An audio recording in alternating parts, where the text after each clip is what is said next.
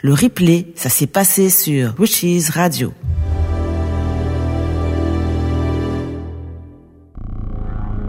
La nuit des magiciens. Bienvenue dans la nuit des magiciens.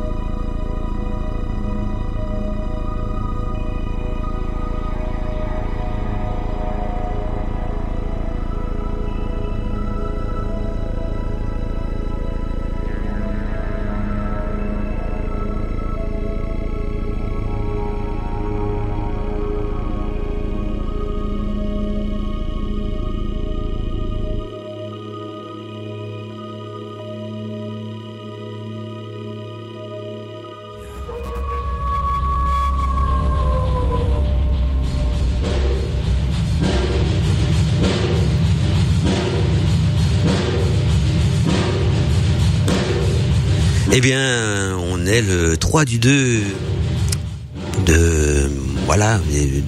j'allais dire 2023, c'est bon, 3 du 2 2023, mes amis, et on est reparti ensemble donc pour un nouveau volet de la nuit des magiciens, dans lequel aujourd'hui on va parler donc euh, des univers parallèles, des autres dimensions, et bien sûr les relations qu'ils ont par rapport à l'univers euh, des magiciens et des sorciers, avec euh, bien sûr nos collègues magiciens. Il y a Marie qui est déjà avec moi ce soir, et peut-être Coralie qui va nous rejoindre aussi. Bonjour Marie, comment vas-tu? Bonjour, bonjour, bonjour tout le monde. Eh bien, écoute, moi ça va très bien, ça va très bien. En forme ce soir, Marie? Oui, j'ai mangé des crêpes, donc ça va ah, bien. Ah oui, oui, oui, c'est vrai, c'est la changleur, hein, le, le, le, jour des crêpes. Et puis, on, en théorie, je dis bien en théorie, si tu à faire sauter ta première crêpe et la rattraper dans la poêle, il faut la conserver. Voilà, il faut ça. On a fait en famille, tout à fait. On a fait chacun sauter. Euh, donc tu gardes dans la main gauche euh, une petite piécette. C'est ça. Et mmh. euh, tu fais ton vœu. Et euh, si tu arrives à faire tourner ta crêpe comme il faut, sans la faire tomber, elle retombe bien dans la poêle. Mhm. Eh bien, tu, ton, ton vœu est exaucé. Voilà. Voilà. Et après, t'as plus qu'à jouer au loto pour devenir multimillionnaire. Hein, c'est aussi simple voilà. que ça. Hein. Donc euh, voilà, on a trouvé la solution qu'on a. Non, c'est une drôle de tradition. Hein, euh, la crêpe qu'il faut garder et qui, qui, qui porte oui, bonheur. Oui, ça met au-dessus de, de euh, au-dessus de, du buffet là qui reste toute l'année là oui pareil Mhm. ouais, Ah ouais. Et puis, mais bon je suis pas sûre du je sais pas côté Non. hygiénique je Non, là, si- l'année d'après, quand il a, quand il enlève, c'est une crêpe à champignons. Tu te dis, ah, j'ai pour autant pas mis de Ouais, champignons dans ma voilà, crêpe. ouais, c'est ça, c'est ça. Donc je Mhm. sais pas. En tout cas, aujourd'hui, nous, on va partir dans d'autres dimensions. On va parler donc des univers parallèles et des autres dimensions. On va peut-être commencer hein, pour pardon, une petite définition euh, de ce qu'on entend par univers parallèle, parce que euh, je sais que ça va intriguer beaucoup de sorciers, de sorcières qui nous écoutent ce soir. Alors, euh, on va pas rentrer trop dans la physique, dans toute cette dimension-là, Euh, mais juste pour donner une petite dimension quand même physique, euh, les univers, la dimension parallèle, ben, sont des dimensions euh, qui sont un monde ou un univers parallèle donc à celui dans lequel nous évoluons actuellement. En physique, on va plutôt parler donc d'univers divergents. Il peut être identique au nôtre, mais ce n'est pas euh, systématique donc car c'est une variation de notre Terre. Donc c'est d'autres univers, c'est d'autres lieux au même endroit, euh, euh, voilà, mais dans une autre dimension. Alors, ne pensez pas qu'on est dans l'hypothétique, dans l'imaginaire ou le folklorique, parce que même les scientifiques étudient, étudient cela donc d'une manière très sérieuse. hein. ils ont fait des recherches. La première théorie vient nous vient d'Einstein, et puis il y a tous les écrits hein, des anciens navigateurs, des sorciers. Et vous allez voir que même euh, vous, en tant que sorcier, sorcière, magicien et tout ce qu'on veut, euh, vous allez voir que vous avez déjà côtoyé des univers parallèles sans euh, vous en être euh, rendu compte. Un mari, comme euh, je sais pas par lequel tu as envie de commencer justement, mais euh, voilà. Ben, C'était intéressant ce que tu disais à propos de, de- des astrophysiciens, parce que figure-toi qu'on n'arrête pas de, en c'est de la physique quantique, hein, la Ouais, physique ouais, tout à fait. tout ce qui étudie l'extrêmement petit, donc euh, tout ce qui étudie l'atome, donc euh, les, les particules. Et donc là, quand on parle d'univers parallèle, on, on parle vraiment des particules, euh, des particules élémentaires. hein, donc on est vraiment au centre de l'atome. Il y a on a fait beaucoup, beaucoup de découvertes ces 20 dernières années. Hein. Bon, ça vient depuis Einstein, c'est vrai, mais dans les années 70, dans les années 80 et dans les années 2000, ça n'a pas arrêté. Donc, on a fait beaucoup, beaucoup de découvertes sur euh, tout ce qui était euh, l'univers de l'infiniment petit, qu'on rattache bien sûr à notre propre univers.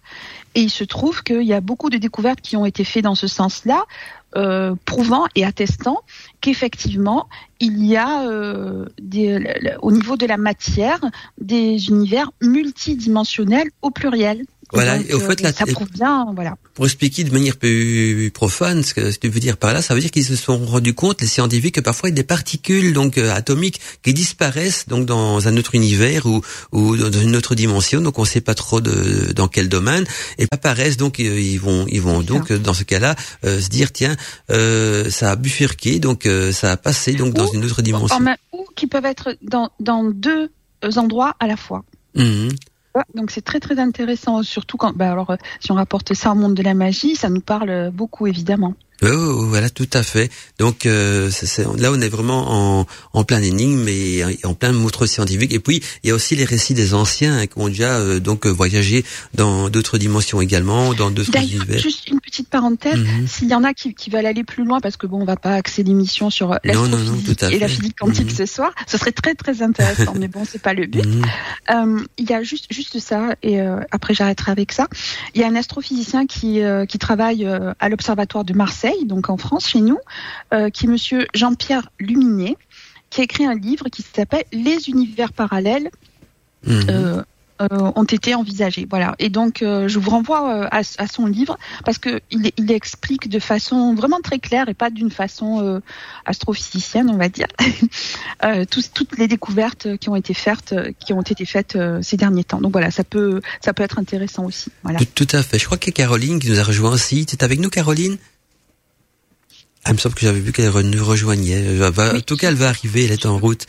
Donc, euh, fais-nous, qu'elle nous fera un petit coucou dès qu'elle sera avec nous, parce qu'à ce moment, on n'entend pas. Alors, si tu veux, on, nous, ce que nous, on va donc euh, rebifurquer dans l'univers de la magie et de la sorcellerie. Donc, peut-être l'univers, euh, pour moi, l'univers parallèle le, le plus commun, donc dans cet univers de la, de la magie, c'est ce qu'on pourrait appeler le, le plan astral, hein, le, le plan astral qui, qui est quand même une dimension. euh, on a fait une émission débat libre antenne euh, complexe là-dessus, où justement le- les, euh, les, voyants, les, les spirites et tout ça communiquent donc avec l'au-delà, euh, avec de- d'autres créatures, ou même font dans ce fameux plan astral ce qu'on pourrait qualifier le voyage astral. Hein le voyage astral qui est une, si, pour moi en tout cas, euh, un voyage dans une dimension parallèle. Tous ceux qui ont déjà eu l'occasion d'effectuer un voyage astral, eh bien, euh, ils ont voyagé donc euh, ce qu'on pourrait dire dans une dimension parallèle. Qu'est-ce que tu en penses, Marie? Ah, j'entends plus. J'ai pas- perdu mon micro. On m'entend? Ah, d'accord, c'est ça. C'est bon? On m'entend? Oui, oui, je t'entends. D'accord, pardon, excusez-moi.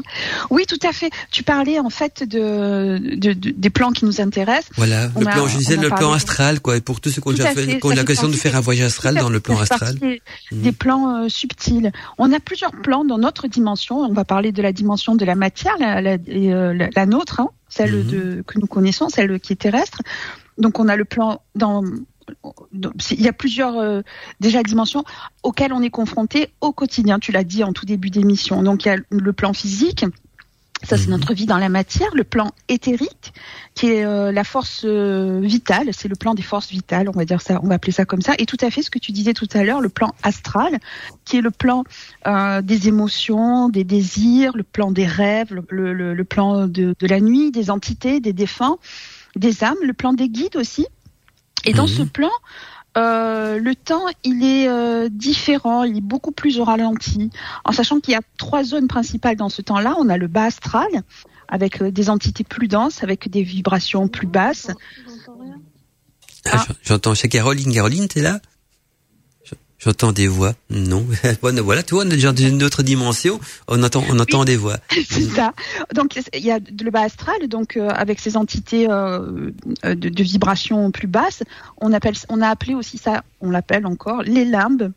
Mhm. avec euh, cette zone du bas astral. Par exemple, euh, là où vont les âmes, euh, les âmes perdues, les âmes des suicidés, etc. On appelle ça l'astral intermédiaire. Et dans ce même plan astral, on a le haut astral, qui est le, le là où les âmes vibrent le plus haut. Donc euh, voilà, donc c'est c'est sur ce plan-là. On a d'autres plans encore hein, dans ces plans subtils-là. Mhm. Le plan mental, euh, qui euh, dans lequel on peut retrouver euh, le plan mental inférieur, le plan mental supérieur. C'est euh, le, le plan dans ce plan-là, euh, c'est le plan qui euh, se connecte le plus, à, si on est animiste, à notre âme. Donc euh, c'est là où euh, on, va ajuster nos pensées, euh, c'est là que se situent euh, toutes les croyances, euh, là que se situent euh, nos limites, nos, nos interdits, nos échelles de valeur, notre réalité. Et puis dans d'autres civilisations, on a encore un autre plan subtil comme ça, qui est le plan bouddhique. Ça s'appelle comme ça, le plan qui est le plan des, des intuitions. Donc euh, c'est là où se trouvent euh, les réalités euh, vierges à l'état pur. C'est tout ce qui est du niveau de, de l'intuition, du surmoi, voilà. Et parmi tous ces plans, il y a quelque chose qui est en nous. Et euh, bon, il faut être animiste pour y croire évidemment, et euh, qui nous permet d'accéder à tous ces plans-là, c'est l'âme. Mhm. Voilà, je termine avec ça et je te laisse. euh, Ah non, c'est c'est passionnant. C'est vrai que dans, dans tous les plans subtils, on en parle beaucoup d'ailleurs de cette dimension-là. Et là, c'est déjà une preuve que Parce que l'âme. l'âme, elle est, elle est multidimensionnelle en fait. Oui, Voilà, oui, tout à fait. que- Et, et donc, euh, justement, elle, elle permet de voyager l'âme dans d'autres dimensions. Déjà que le rêve, le fait de rêver, c'est déjà un voyage de l'âme dans une autre dimension, un autre état de conscience. Mais sinon, dans la conception de l'ésotérisme, eh bien, c'est vrai qu'on ils disent que le monde ne se lim- limite pas à une seule réalité euh, physique, mais se hiérarchierait donc euh, en sept plans ou, ou monte, comme tu expliquais tout à l'heure, donc euh, euh, ou autres étant invisibles.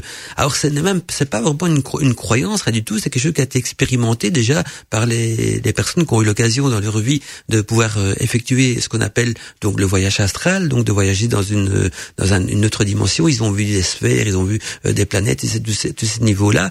Mais alors aussi, donc euh, là, on parle surtout donc dans ce cas-là euh, du plan physique sur le plan astral, mais il y a aussi d'autres d'autres lieux, de- d'autres d'autres dimensions encore à ce niveau-là, et même le nirvana. Quand tu parlais du, du plan du, du bouddhisme, tout ça, j'ai pensé, ça m'est venu en tête le nirvana qui est également considéré comme une autre dimension euh, dans laquelle seul l'esprit Oui, peut accéder. Tout à fait. Le- sur le plan bouddhique, c'est beaucoup les hindouistes hein, qui, qui sont sur ce terrain-là, y compris sur le terrain animiste, puisque bon, eux, vous savez que c'est euh, le karma. euh, euh, voilà, ils passent par des, des tas de, de- et où l'âme justement passe par beaucoup beaucoup euh, de cycles et de dimensions aussi avant sa réincarnation. Donc Mhm. c'est très très intéressant cette euh, la, la tradition yogique par exemple, celle des yogas, parce qu'elle décrit très très bien ce principe-là, mandala. Voilà, tout à fait. Et, et donc là, on est déjà dans un, autre univers parallèle. Donc, les auditeurs ont envie de, de, de parler peut-être dans, dans leur expérience, de, dire ce, ce qu'ils ont déjà pu l'occasion de vivre à ce niveau-là. Qu'ils n'hésitent pas à nous écrire. D'ailleurs, il y a euh, l'adresse mail de la radio qui est contact arobase wichisradio.fr, donc euh, contact wichisradio.fr ou mandala arobase euh, wikiradio.net voilà ou mandala aussi arobase wichisradio.fr les deux mènent chez moi donc euh, mandala euh, euh, Attends, je, je- crois qu'on va inviter quelqu'un de plus qui va nous rejoindre euh, Mhm. parmi nous. C'est Michael de la radio du Lotus aussi qui va peut-être venir dans l'émission parce qu'il y a des choses à nous à nous dire. Il m'a fait un petit coucou. Il est bienvenu aussi. Je crois qu'aujourd'hui, hein, on- les gens viennent petit à petit. L'équipe des amis des magiciens, ils se sont encore perdus On dans la rejoint le- forêt. la- la- notre dimension. Voilà, c'est ça, ils ont rien à faire. En tout cas, c'est vraiment passionnant. J'aimerais bien savoir justement s'il y a des auditeurs qui ont déjà eu l'occasion donc de, de côtoyer donc euh, un voyage astral, de voyager dans, dans le nirvana ou, ou enfin le nirvana, je vais peut-être pas aller jusque là parce que pour euh, re- nous rejoindre euh, pour rejoindre le nirvana, il y a tout un plan initiatique euh, à effectuer, hein, donc un plan de sagesse, un plan initiatique, c'est assez assez complexe d'ailleurs. Mais par contre, le voyage astral, donc euh, il y a même des stages, hein, on peut apprendre à effectuer donc euh, un voyage astral, on vous forme, on vous initie à ce niveau-là. Donc euh, voilà, il y a beaucoup de possibilités à ce niveau, de ce côté-là. Je laisse un petit peu parler du reste, mais je vais voir pour récupérer euh, Michael. Parce que sinon, en Bah, parlant je, vais continuer sur, l'âme alors parce que en fait Mhm. c'est l'âme qu'est-ce que c'est si on peut la définir? C'est important de, de, de, de bien en connaître le sens euh, pour connaître le sens de tout ce qui va en découler par la suite sur le plan multidimensionnel. On va dire que c'est notre base de données, donc notre âme. notre disque dur. C'est là où sont enregistrés tous les souvenirs des expériences passées et leurs enseignements. L'âme, c'est notre premier lien, par exemple, avec la spiritualité. Mhm. Elle, euh, dans dans les, euh, les traditions yogiques, euh, bouddhiques, etc. Elle vieillit. Hein, l'âme aussi, elle vieillit. Hein.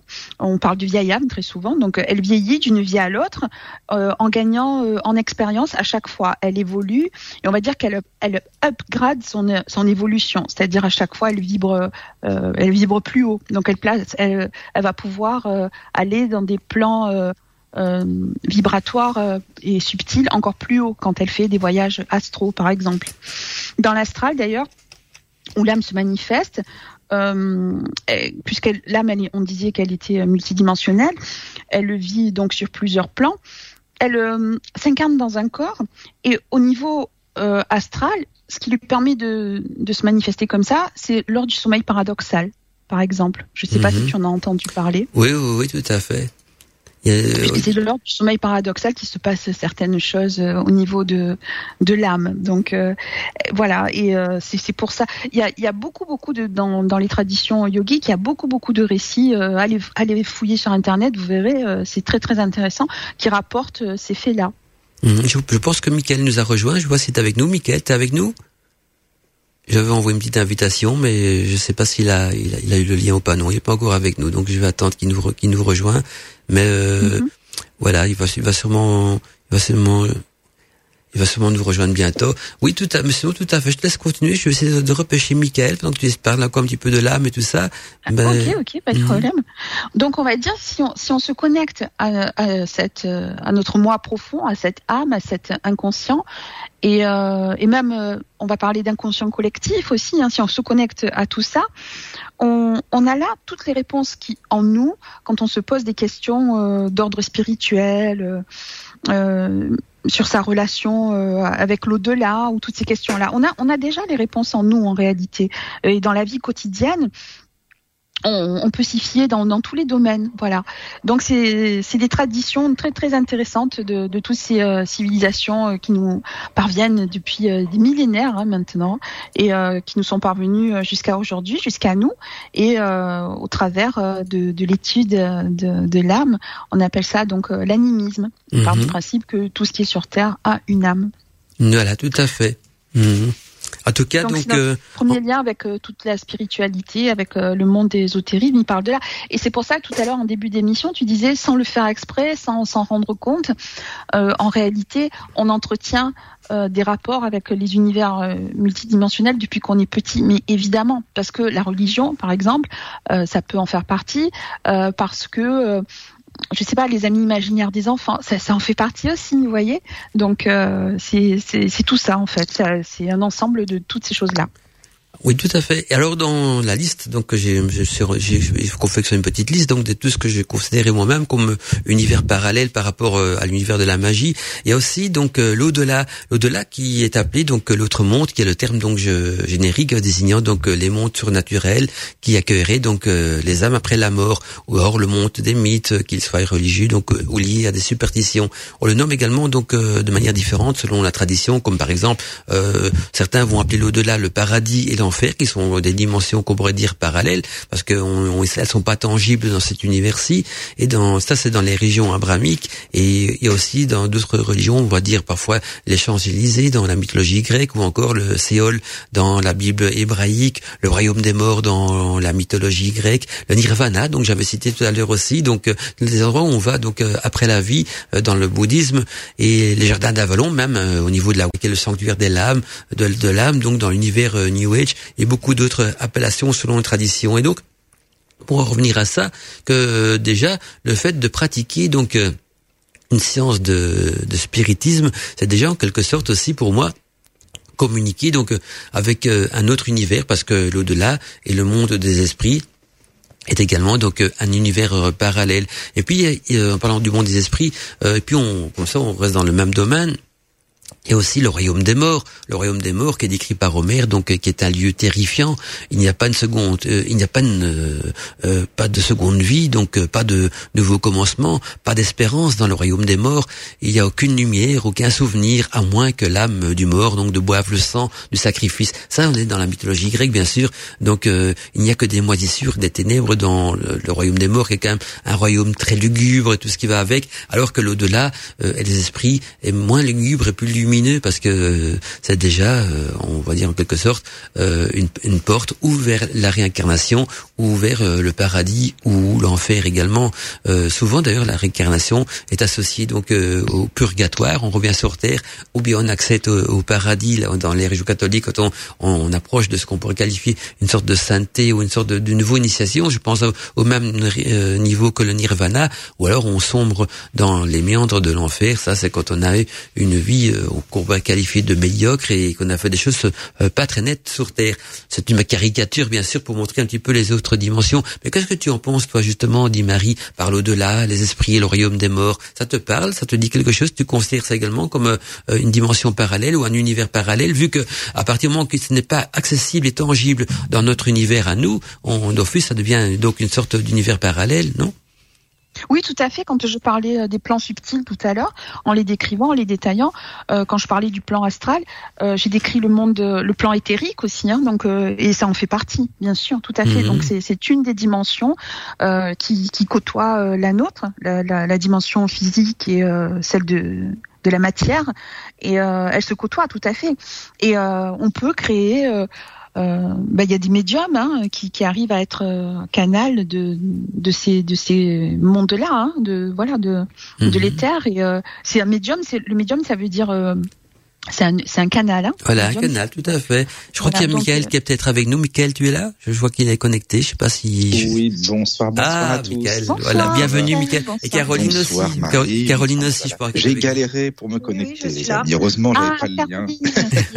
ah ben ça se complète l'équipe. Donc on a Michael la radio, de la radio du Lotus que tout le monde connaît bien sûr, et Caroline également, donc euh, qui nous a rejoint aussi.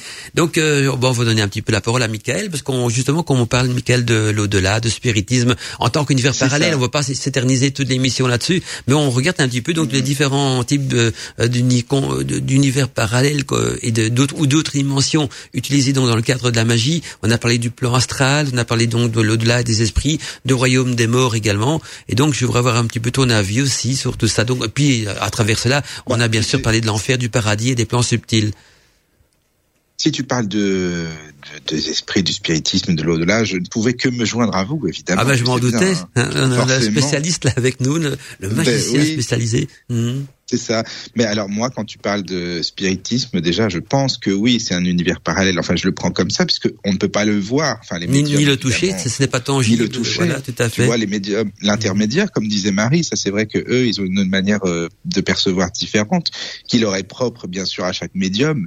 Mais je considère que oui, que c'est un univers parallèle et aussi, quand tu parlais juste avant, tu sais, euh, du royaume euh, de l'au-delà, si on peut dire ça, royaume des morts, enfin des différentes, euh, des différents mondes. En fait, je pense qu'on crée, c'est ce qu'il y, y, a des philosophies qui disent ça, on crée soi-même, nous-mêmes, notre enfer et notre paradis. C'est-à-dire que si on pense que ça va se passer de telle ou telle manière, quand on sera de l'autre côté, ça va se passer parce que on aura fait ce plan-là dans notre, dans notre esprit, dans notre inconscient. Enfin, tu vois, Marie, ce que je veux dire.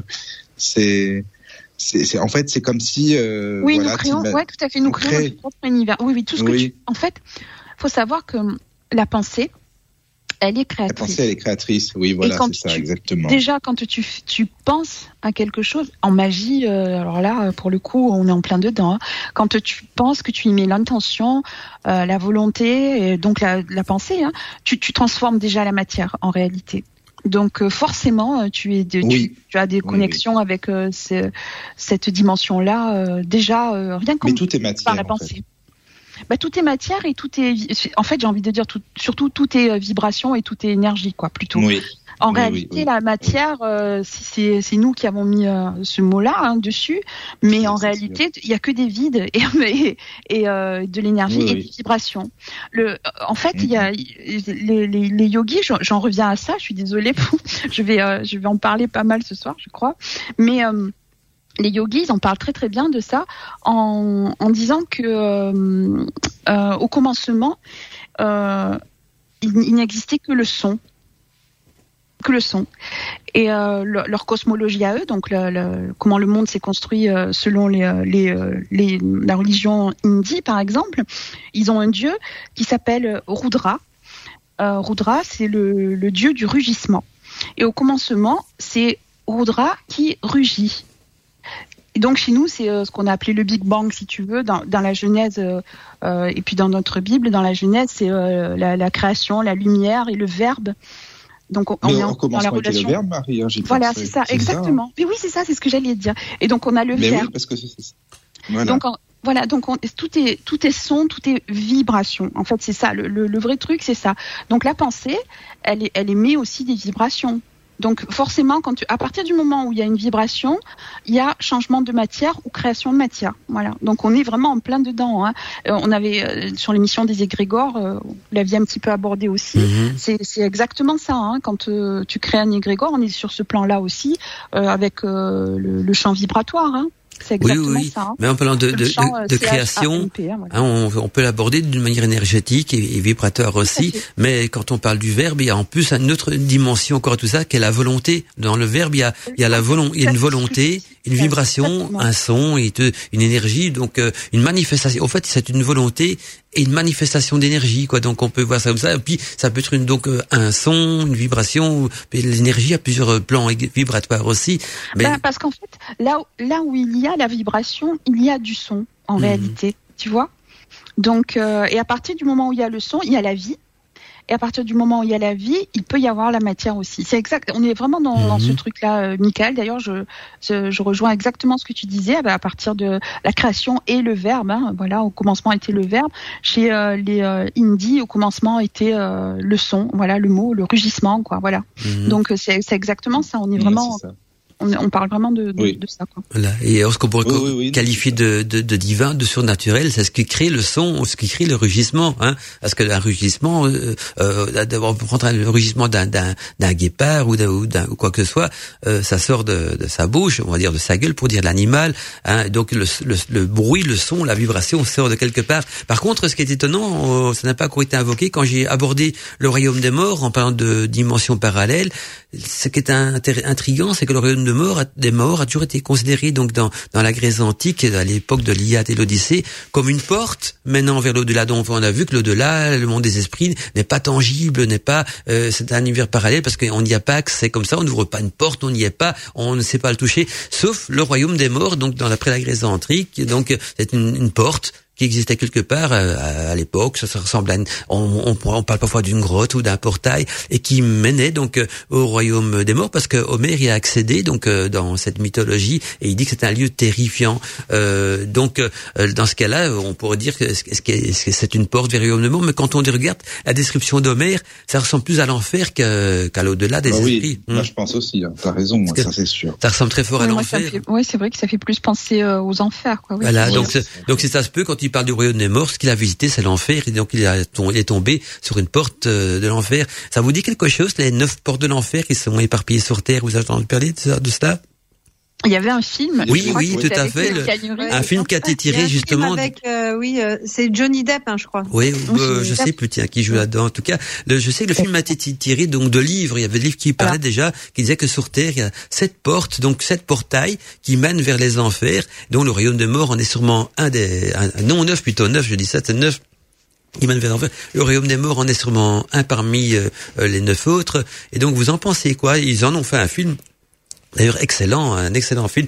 D'ailleurs, je me souviens que dans ce C'est film, la, la neuvième porte, non C'est pas celui-là? Euh, oui, oui, c'est ça le titre, c'est exactement ça, c'est le titre du film. Et dans ce, ce film, je sais pas si vous vous en souvenez, il y a une, une superbe scène de magie noire, enfin superbe entre guillemets. On les voit tous donc euh, qui arrivent dans, dans un temple en tunique noire, ils retirent leur tunique et il y a tous des Mhm. rituels de, de magie noire, tout ça.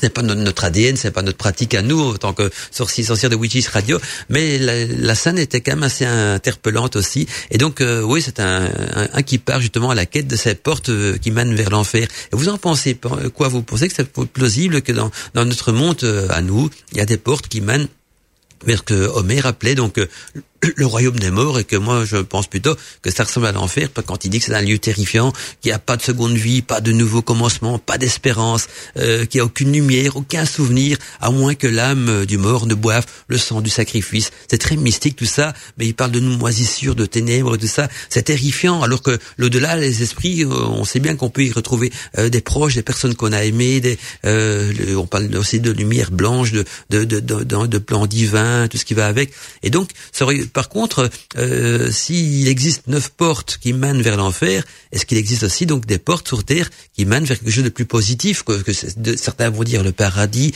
euh, d'autres vont dire le nirvana, euh, mais le nirvana on n'y arrive que dans un état d'esprit, pas dans un état physique. Alors je voudrais un petit peu votre, avis parce que là on parle genre de, de plan astral, de, de tout ce qui concerne les esprits, mais au niveau donc du physique, est-ce que vous pensez qu'il y a moyen de bifurquer euh, dans un dans un des univers parallèles, mais physiquement quoi, via une porte ou, ou via une machine, hein, parce que si on parle des scientifiques aussi, qui créeraient une machine qui pourrait nous amener par exemple euh, ou à l'enfer, au paradis ou, ou au fin ou au fin fond de, dans un, un autre plan. Euh, J'avais encore pensé à nous, on va, on va y aborder tantôt, mais toujours en rapport avec la magie, je vais pas passer du coq à l'âne, mais on reste dans le même domaine, vous allez voir, c'est le, royaume des fées. Le royaume des fées qui est aussi euh, considéré donc par les sorciers et les sorcières dans les vieux grimoires comme un, un des royaumes parallèles, donc un, un univers parallèle, une autre dimension. Et là encore, dans le- vis-à-vis du royaume de fées, on dit aussi que sur Terre, il y a des portes éparpillées dans, sur la planète qui mèneraient au royaume des fées. Alors je voudrais avoir votre avis et puis euh, même à Caroline, je crois qu'elle nous a rejoint aussi. Donc on va peut-être commencer par Caroline parce que je sais qu'elle a un petit peu dit la question aussi. Vous pensez quoi vous des portes mais qui mènent physiquement vers un de ces univers parallèles? Alors, ce qu'il faut savoir, c'est que les, euh, les, les univers parallèles, donc déjà, sont étudiés scientifiquement et sont classés par niveau. Euh, euh, donc, il y a des univers parallèles avec lesquels on peut tout à fait rentrer en contact et d'autres non. On ne pourra jamais rentrer en contact avec eux. Et il y a euh, donc euh, cinq niveaux euh, d'univers parallèles. Donc ces cinq niveaux en eux-mêmes comportent des, millions et des millions d'univers parallèles. hein. Donc c'est pris très au sérieux par la communauté scientifique. Et effectivement, donc on parle de, multivers en fait. Ces, niveaux en fait sont des multivers. Et chaque multivers comporte des, euh, univers parallèles. Euh, Nous-mêmes, notre monde physique fait partie du, euh, bah, niveau 1, voilà, du multivers 1.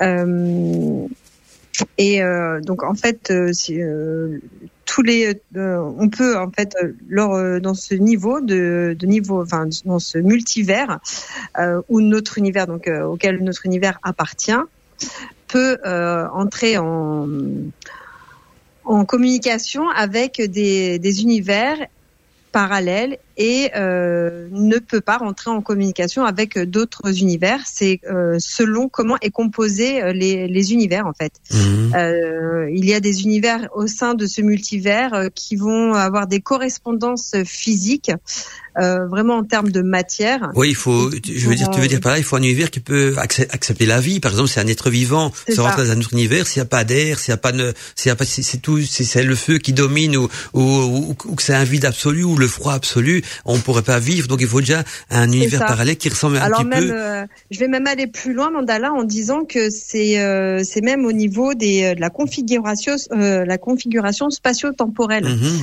Il y a des univers où qui font partie de de notre multivers, hein, donc le, le niveau 1, euh, qui ont qui ont des légères différences avec notre. alors voilà, en fait, le- les univers qui composent le, le niveau 1 vont plus ou moins se ressembler. Ils vont avoir euh, tous plus ou moins les mêmes caractéristiques, mais à des degrés près. Alors, par exemple, nous, dans notre univers à nous, on, on est régi par des lois euh, physiques bien bien déterminées, hein, comme les, les lois euh, spatio-temporelles. hein. Le- on avance dans le temps, on peut pas reculer. Et d'autres univers qui sont pas très loin de nous, des univers euh, parallèles qui, nous ressemblent, vont euh, différencier sur un point, par exemple, de, euh, ils vont pouvoir arrêter le temps. Voilà. Donc c'est juste ce petit, cette légère différence avec notre univers qui fera qu'on ne pourra pas rentrer en relation avec ces univers. Et c'est pour ça qu'on on parle justement d'univers parallèles parce que effectivement on ne, on avance avec eux au même rythme qu'eux, mais euh, un peu comme deux droites. Hein, on dit bien deux droites parallèles ne se rencontreront jamais. Et là, c'est exactement le cas. C'est pour ça qu'on dit justement univers parallèle parce que ça, c'est comme des droites. C'était un bel exemple des droites. Mhm. Et par contre, alors par contre, euh, donc on peut par contre rentrer en, relation avec des univers qui sont euh, de, qui euh, qui font partie euh, de multivers à d'autres niveaux que le nôtre. Euh, et d'ailleurs, vous êtes tous en train de l'expérimenter en ce moment comme par exemple euh, le niveau 3, le multivers de niveau 3. Euh, on le connaît tous, euh, on, y, on y a tous accès tous les jours. Et là, d'ailleurs, au moment où je, je, suis en train de vous parler, euh, vous y êtes, puisque c'est la pensée. La mhm. pensée, les rêves, est considéré comme, euh, comme un univers parallèle. Et euh, donc c'est d'ailleurs pour ça que voilà, on a des rêves euh, des fois farfelus. C'est tout simplement parce que c'est un univers qui euh, auquel on peut accéder. on est on, on a les capacités euh, physiques pour accéder à, ces univers, euh, qui restent des univers parallèles, mais, mais qui ne sont même pas, qui ne font même pas partie de notre multivers, de notre niveau. Ils sont au niveau. Voilà, tout à fait. Quel le siège, le siège de la pensée? Et c'est intéressant ce que dis aussi, parce qu'avec Daniel Chouchi, je sais pas si vous, avez écouté l'émission, mais on avait dit à un moment donné que le, le, corps, euh, le corps humain, on va dire, et, et, la pensée même, le, enfin, le cerveau n'est qu'un récepteur et qu'au fait la pensée était donc dans une, une autre dimension, un autre univers qu'on appelait la dimension quantique. Donc euh, la pensée dans la dimension quantique, le cerveau n'est qu'un grand récepteur qui capte la pensée et qui va euh, permettre donc euh, à la pensée de contrôler le cœur, le corps plutôt, et de vivre dans notre avatar qui est notre le corps humain. Et donc ce que tu dis, d'après les scientifiques, se rapproche un petit peu de ce que nous on a dit avec Daniel Chouchi. Donc en parlant, nous était plus dans un domaine métaphysique que scientifique, mais on en revenait au même point en disant que voilà le, le cerveau et ça c'est les anciens, les, les mystiques qui nous le disent, n'est qu'un récepteur et que la pensée, donc, elle est quantique, dans l'univers quantique, donc un autre univers énergétique, voilà, ou peu importe comment ce qu'on pourrait dire la pensée fonctionne, et que le cerveau, ne, euh, c'est un grand mystère parce qu'au fait, il ne fait que capter euh, une pensée qui vient d'ailleurs, quoi. En fait, c'est un gros récepteur, et, et voilà donc euh, qui pourrait expliquer cela. Par contre, c'est bien que tu as abordé donc euh, ce, sujet donc d'accéder euh, à un univers parallèle, parce que moi je reviens de nouveau donc à mes univers connus par les sorciers, les sorcières qui l'ont déjà expérimenté, et je veux savoir que vous pensez donc de ces portes qui peuvent mener donc vers le royaume des morts, on va dire l'enfer, ou alors euh, peut-être aussi vers le paradis, parce que on, dans, dans, dans, les anciennes religions, on dit que le, paradis, l'homme a été chassé du paradis, mais qu'il existe euh, une clé secrète pour y retourner. Donc on, parle du, donc de l'enfer, où là il y a neuf ports sur terre, et le royaume des fées, où, on peut y avoir accès à travers certaines grottes. Vous en pensez quoi Donc euh, Coralie, Marie et, et Michael, donc de ces portes qui peuvent mener vers une autre une autre dimension, mais physiquement, hein, je veux dire, on peut y accéder et rester en vie parce qu'il y a des gens qui, enfin, il y a des expériences dans les anciens grimoires où ils expliquent qu'ils ont déjà voyagé au royaume des fées, ils ont vécu là, et quand ils sont revenus sur Terre, et là, ça, revient à ce que Caroline euh, a dit, le temps s'est écoulé différemment. Ça veut dire que ils sont passés au royaume des fées, ils ont, ils ont l'impression d'y passer une heure, ils ont dansé avec les fées, il y, a tout, il y a tout le côté mystique qui va avec, et quand ils sont revenus sur Terre, il y a plusieurs siècles qui étaient passés, et donc les personnes qu'ils ont connues étaient plus là, tout ça, ils ont fait un bond dans le temps. Donc là, le temps s'écoule pas de la même manière euh, dans, du royaume des fées que chez nous. Par contre, euh, le royaume des morts, là, c'est un enfer, c'est un lieu terrifiant, euh, mais apparemment, Homer a su y vivre parce qu'il a, il a, il a décrit tout ça, il a pu le, visiter. Il y a le côté initiatique, mythologique qui va avec tout ça aussi, bien sûr, on est bien d'accord. Mais voilà, vous et puis les portes de l'enfer, certains prétendent aussi qu'elles existent et que certaines personnes ont déjà passé dans un sens, comme des démons ont déjà passé dans l'autre sens aussi. Vous en pensez quoi, vous, de, ces portes réelles, physiques, et dans lesquelles donc euh, un être humain peut-être pourrait euh, s'engouffrer ou se perdre ou Dieu sait quoi?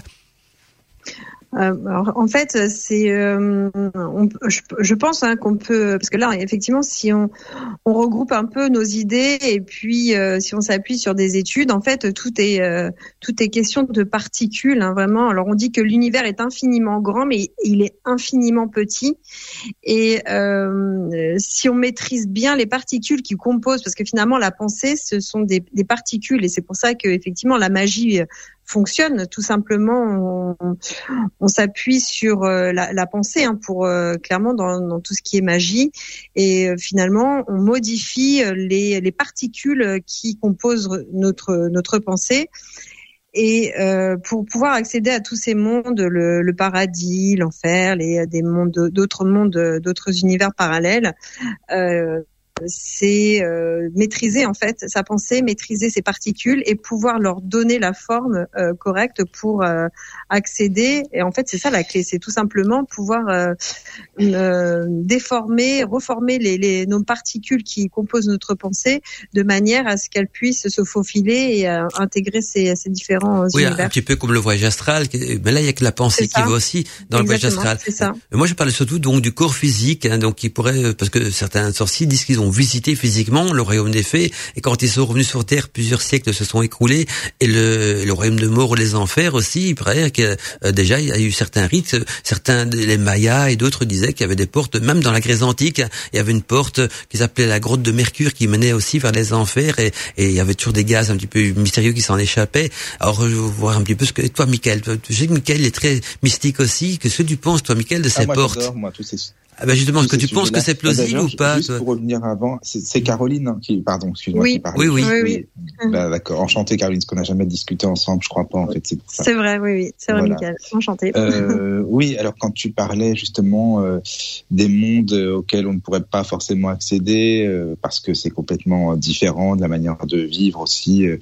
Euh, et ben, je pense que c'est aussi par rapport à nos vibrations. Il y a des mondes qu'on peut pas, on Mm. peut pas y accéder parce qu'on correspond pas du tout à la vibration qui est soit beaucoup plus élevée, beaucoup plus Ah. dense. Enfin voilà, donc il y a, il y a ça aussi qu'il faut prendre en compte, comme euh, oui, par rapport à chacun de nous qui a l'esprit, c'est de la, de la matière, de la vibration, et par rapport à ce royaume dont tu parles, Mandala, le royaume des fées ou autre.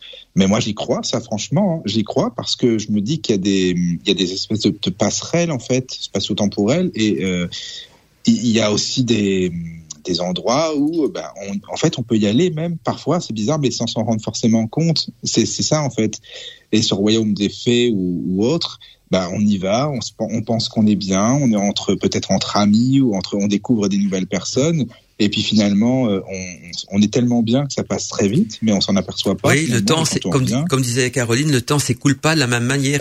oui, pas du tout oui mais on s'en rend pas compte quand on est là-bas Ah oui, oui, non, parce que là-bas, le temps s'écoule tel que nous on le connaît. C'est quand on revient Oui, dans ce monde-ci qu'on se rend compte qu'il y a eu un déphasage de temps entre Oui, les deux, les oui, deux oui. mondes.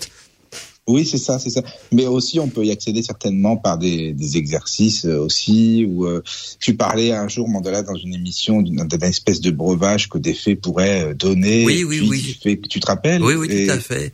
Et, et ça aussi, en fait, euh, ça y fait. bah, tout ce qui est plantes, évidemment. euh, ça permet aussi d'accéder à d'autres mondes. Et il y a un livre aussi que moi j'aime bien, je sais pas si vous connaissez Sylvain Lidlot, qui a fait un livre qui s'appelle Transincarnation, et lui il en parle justement de tous ces univers parallèles, et euh, aussi qu'on pourrait être dans deux ou trois univers, mais en même temps, en fait. Mhm. On serait en, en même temps, et, et, euh, bah, évidemment... Alors ça, c'est parce que justement la pensée euh, est composée de particules Oui, et, c'est la- ça.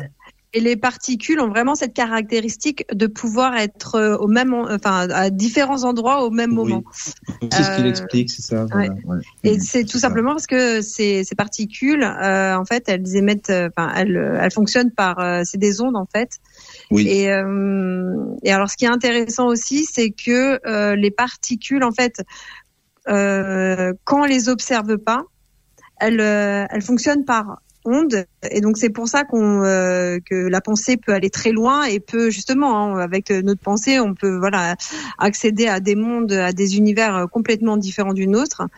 Et lorsqu'on euh, lorsqu'on devient observateur de ces de, de ces ondes, en fait, elles redeviennent particules, mais vraiment euh, individuelles, particules individuelles, et elles ne se comportent plus du tout de la même manière que lorsque on les on les observe pas.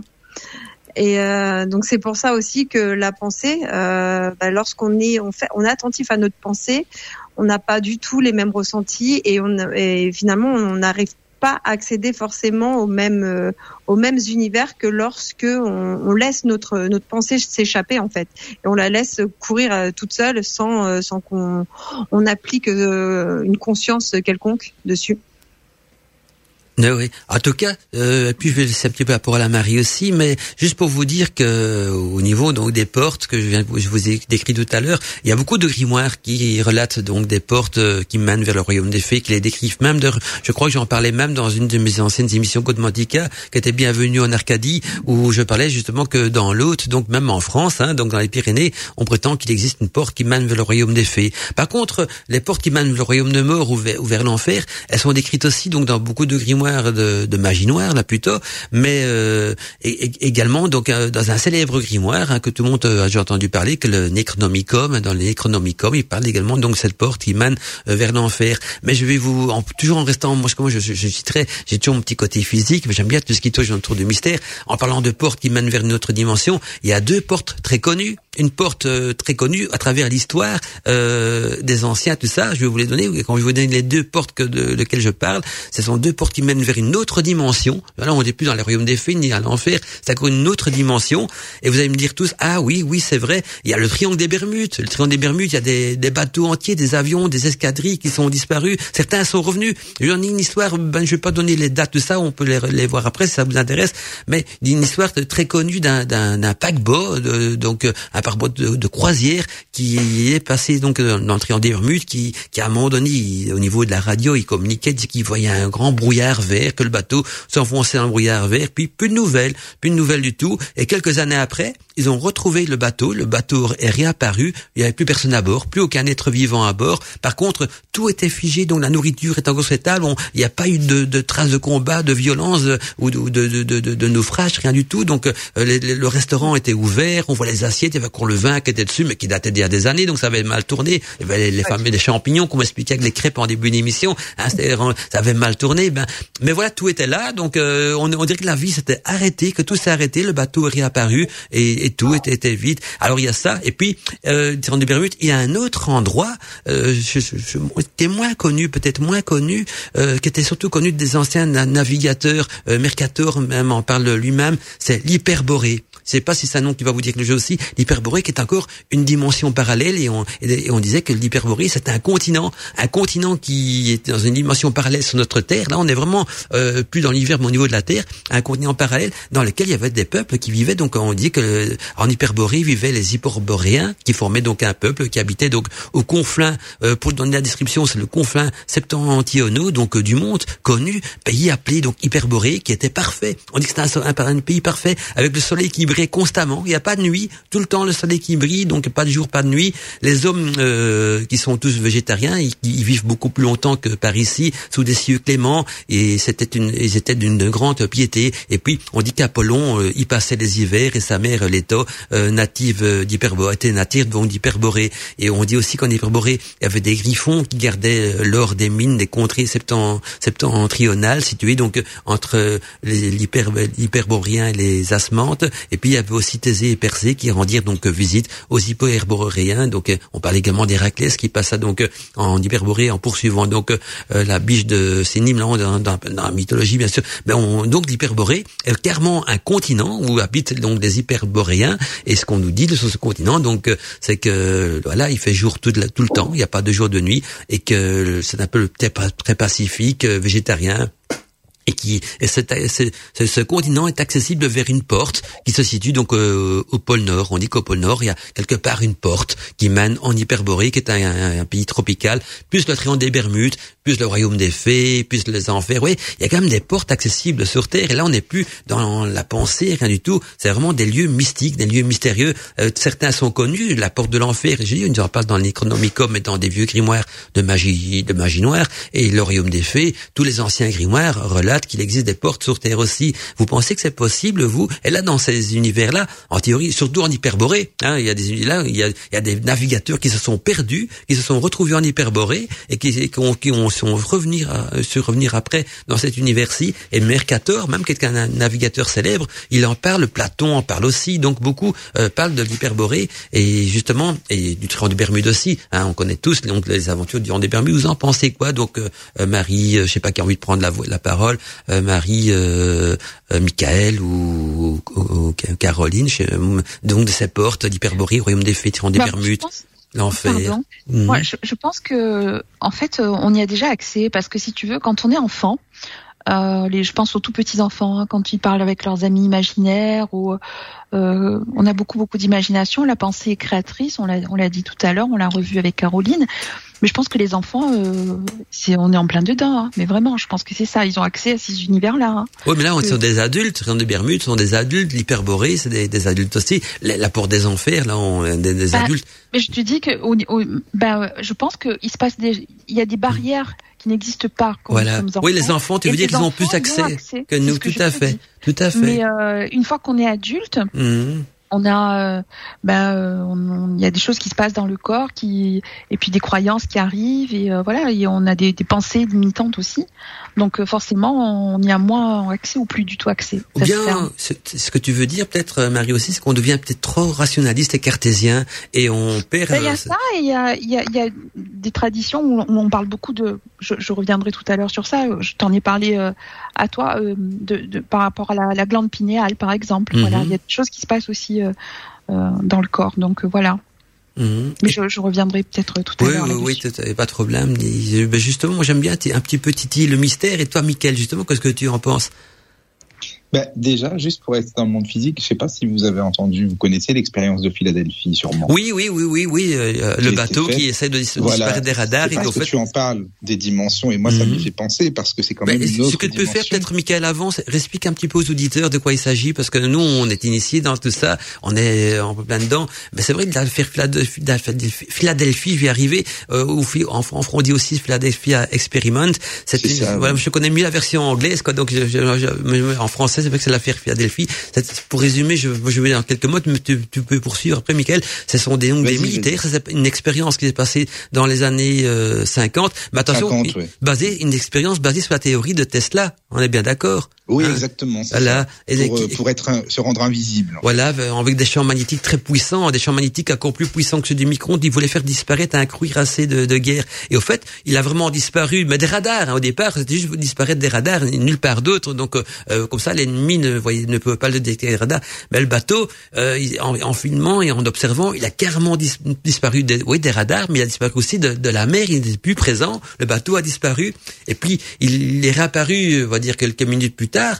Mais euh, quand il est réapparu, donc les- les- l'équipage est de- devenu fou. Hein, il y avait, du, Il y avait des dégâts. hein. Ouais, il y avait des Vraiment, dégâts. bah oui, il y avait, il y avait des pas supporté. il y avait des euh, personnes- les- le changement de dimension. voilà, il y avait des personnes qui étaient carrément coulées dans le métal, donc ils avaient fusionné avec le métal, tout ça. Donc euh, tu, tu peux poursuivre, Michael. Donc j'ai donné un petit peu le. Oui, bah en fait c'est- parce que justement euh, c'était une expérience que bah évidemment on n'a pas pu su- supporter puisque Mhm.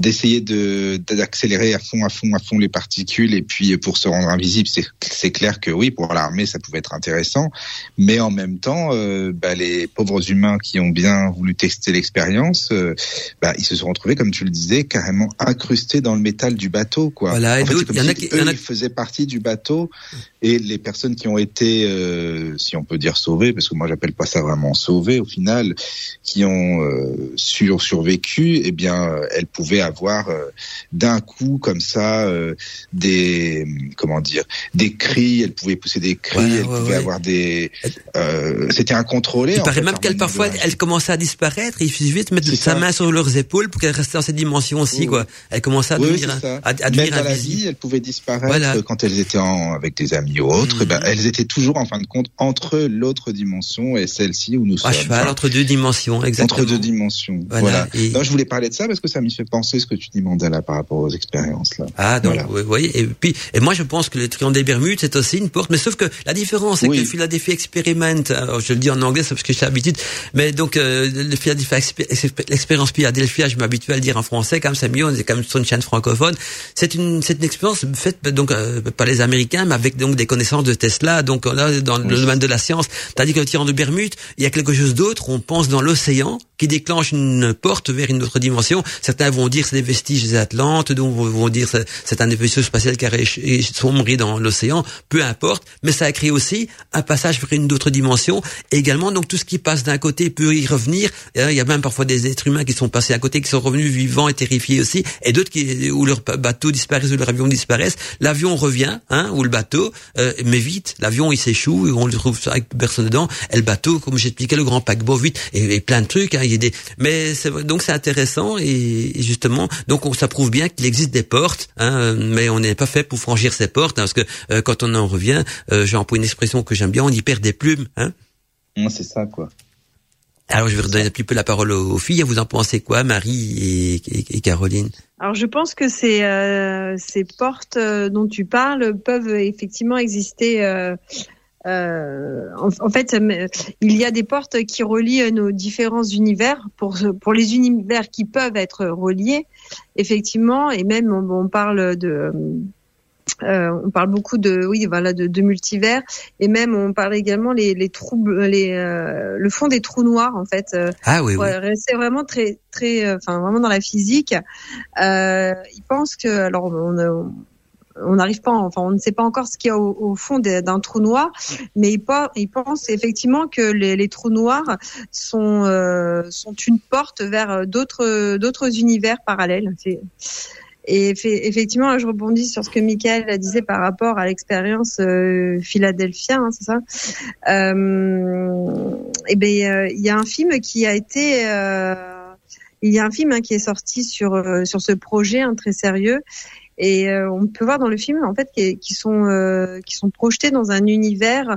Alors je crois c'est durant la guerre, la Seconde Guerre mondiale.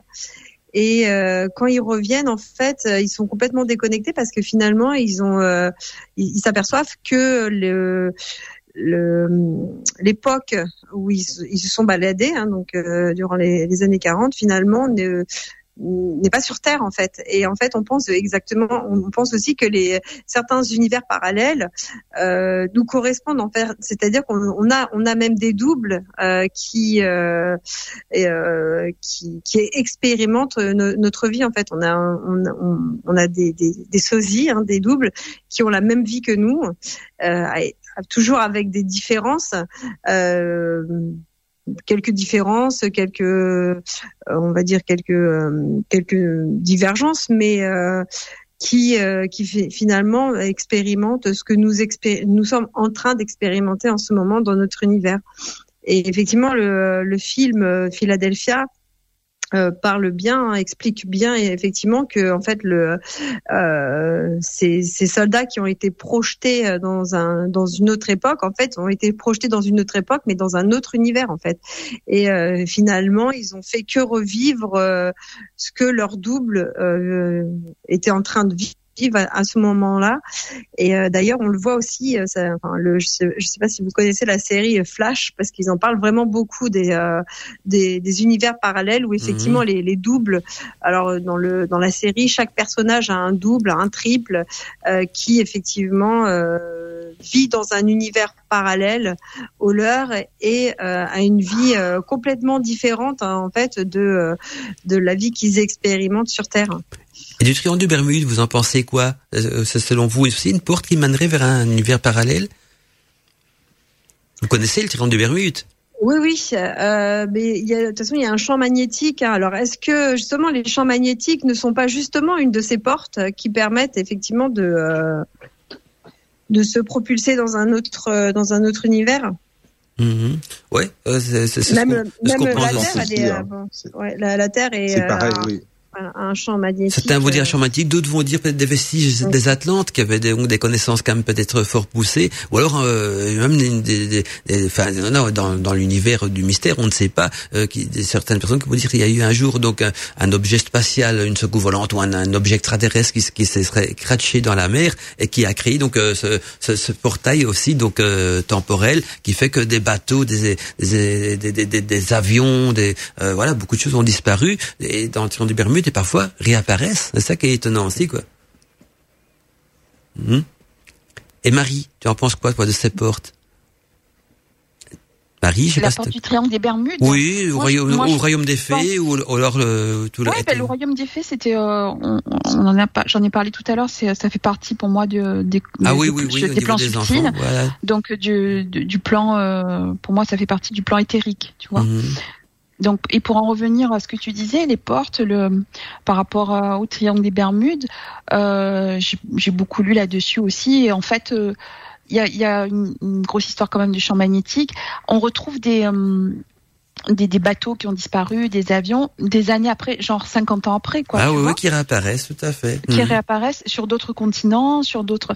Donc euh, passage point d'interrogation, portail point Ah d'interrogation. oui, on ne sait pas. Euh, les, les gens qui ont traversé ça sont pas revenus non Non, plus. non, hein, non, donc, non plus, euh, donc, ils sont euh, bien disparus ou hmm. bien morts, quoi. Voilà, donc c'est là on est dans c'est de la théorie, je sais pas. Là, j'ai, je- on n'a pas de réponse. non, non, Un jour, peut-être que la science l'expliquera parce qu'on arrive à retrouver quand même euh, les, les bateaux, les avions euh, 50 ans après Ouais, ou 40 ouais. ans après. Donc, euh, un jour, ça s'expliquera. Il y a, il y a peut-être un vortex ou je ne sais quoi, mais euh, qui mène vers quoi? Qui mène vers où? Ça, on, je sais pas. On peut Ouais, pas. J'en ai parlé un petit peu parce que c'est quand même un des plus grands mystères de notre siècle, de notre euh, siècle, ça, le des Bermudes. Il y a tellement de disparitions qui ont lieu. Donc, euh, c'est l'endroit de sur Terre où il y a le plus, plus grand, le plus grand Mhm. nombre de disparitions de bateaux, d'avions, euh, tout ce qu'on veut. Il faut Donc, savoir quand même que c'est pas, c'est un, un triangle qui est pas.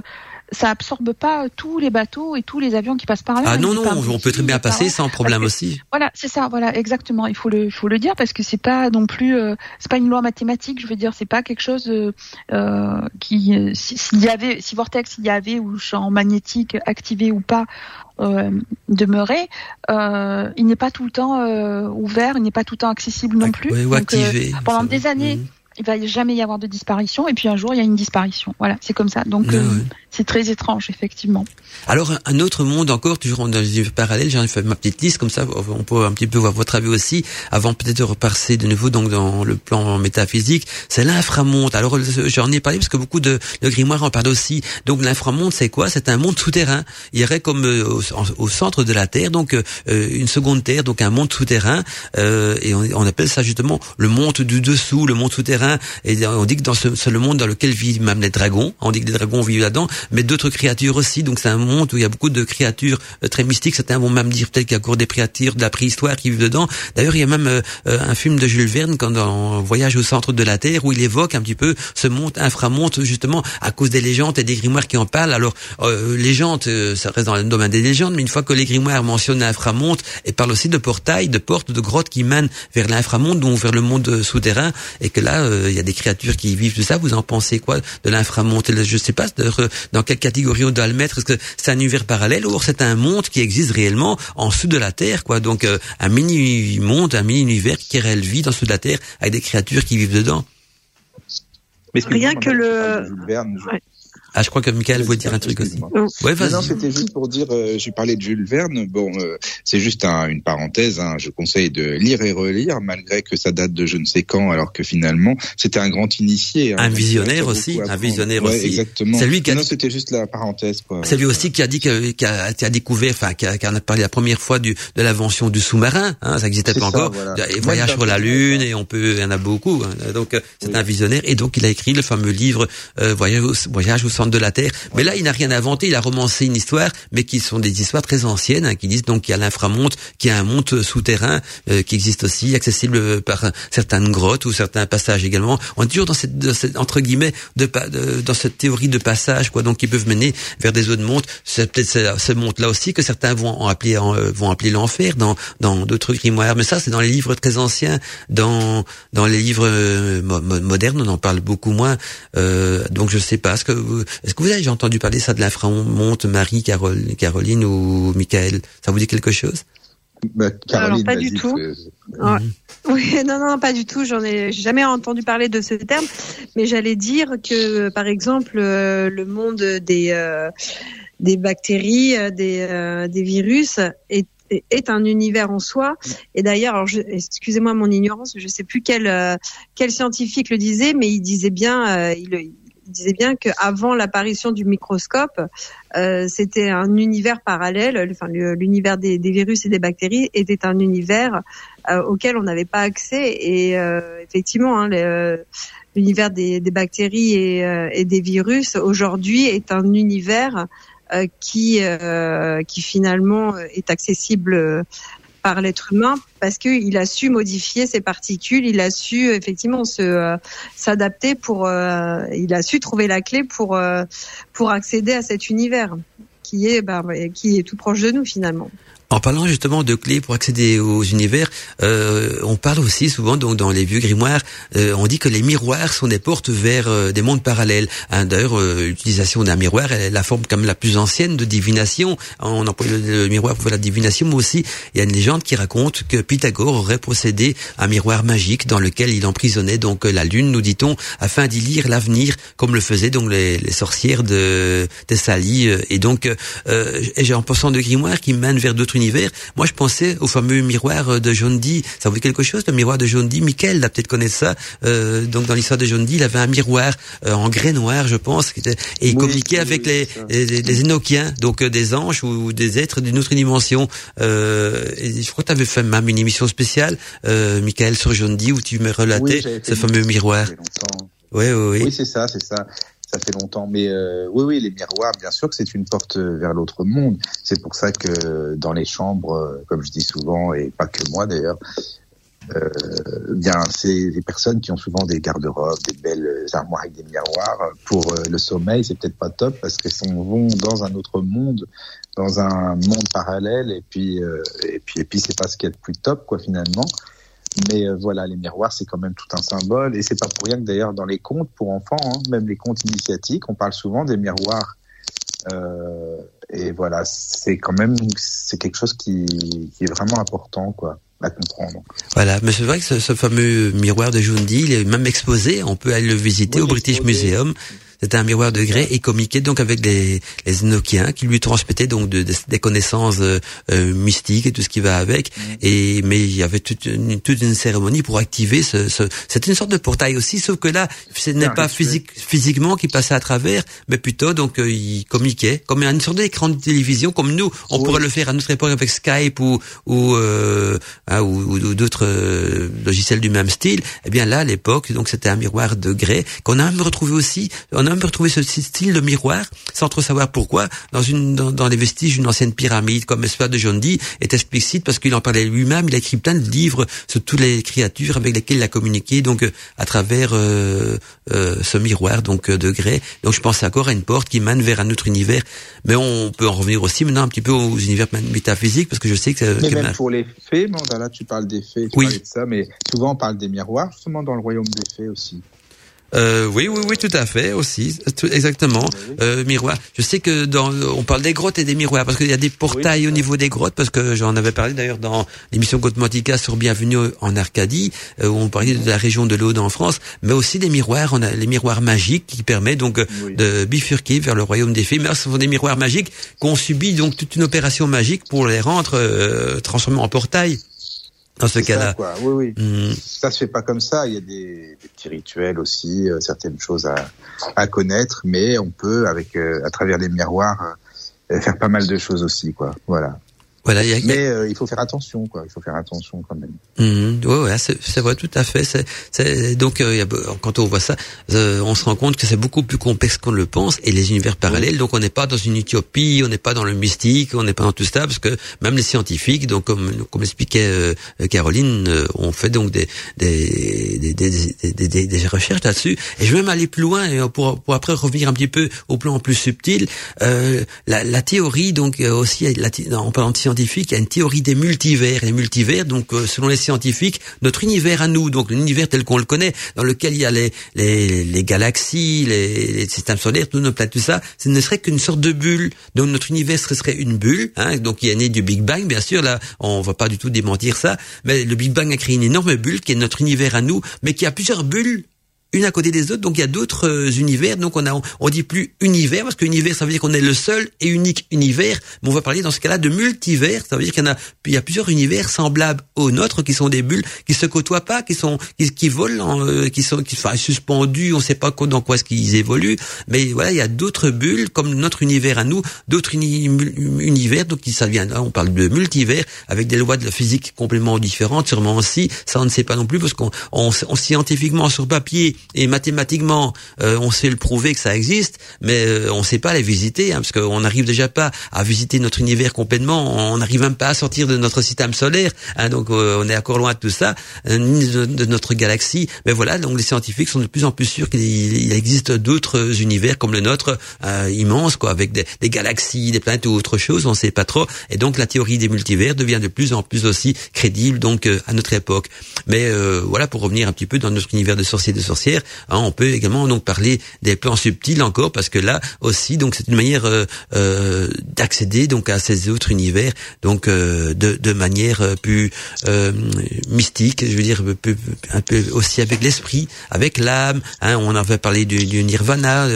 Il y a, on, y a on, peut parler aussi de la méditation, qui est déjà aussi un, moyen d'accéder à tout ça. Donc je vous laisse un petit peu la parole. Moi, je viens de me chercher une petite tasse de café. Je reviens d'ici deux minutes, mais je vous laisse un peu discuter. Donc, euh, euh, Michael, Caroline et, Marie à ce sujet-là. Je sais que Marie est spécialisée, elle plutôt. Bah, Marie, elle connaît mieux. Moi, ah oui, oui, elle est plus spécialisée dans, dans la théorie des, plans subtils. Michael, c'est plus. Euh... Oh, je connais mieux. Je sais pas. Si... ah oui, oui, non, tu maîtrises. Michael, c'est plus le spiritisme et le, et, la, et scientifique, et Caroline, c'est scientifique aussi. Mais, mais tout se rejoint en fait. Hein. Au fait, quand on est dans dans le dans le plan subtil, on est on parle de métaphysique, on parle de l'esprit, tout ça. Mais on est toujours dans au fait dans, dans ces dimensions-là. Ce qu'on peut explorer ces univers-là d'une manière par l'esprit, je veux dire par l'âme et l'esprit, comme on peut les explorer avec une machine, avec un miroir, euh, par mégarde euh, ou, scientifiquement. Donc, euh, il y a plusieurs chemins qui vont mener vers d'autres univers. chaque chemin a sa spécialité et chacun peut peut peut, l'emprunter. Quoi, je refaisais à notre époque.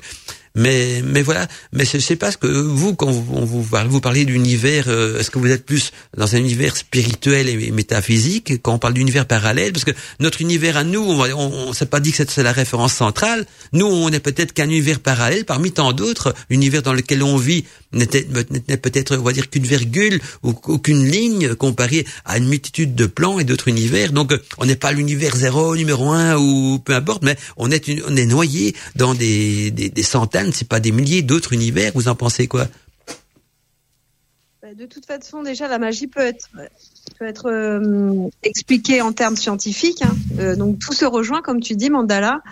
Euh, et les univers, enfin, pour rebondir en fait sur ce que tu disais tout à l'heure, quand tu parlais de portes, de, clés hein, pour accéder aux, univers parallèles.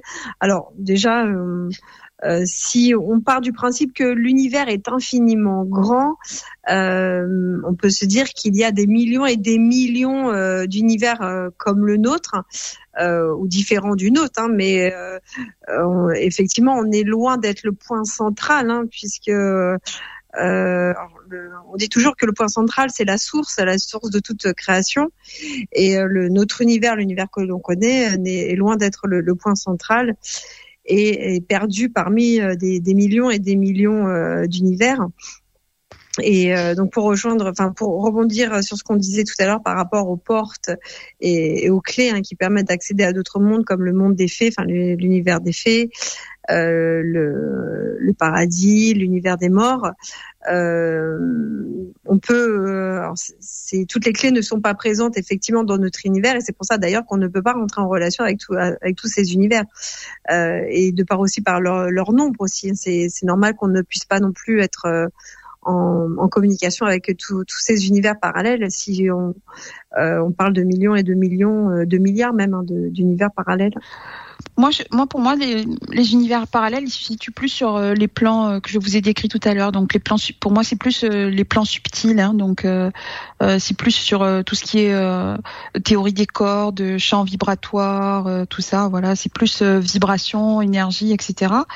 Et donc, pour moi, il y a quelque chose en rapport avec l'esprit, avec l'âme, donc avec la justement, le, Marie, euh, justement les, la théorie des cordes, hein, la, euh, on dit euh, effectivement que, la que les cordes seraient justement hein, une porte vers des univers. Bah, ce que je dis. Oui, exactement. C'est ce que je dis. Moi, je le situe plus hein. sur ce plan, sur ce plan-là, que plutôt que sur euh, des mondes qui auraient existé ou qui, ou qui existeraient. Pour moi, c'est plus sur sur ces plans-là.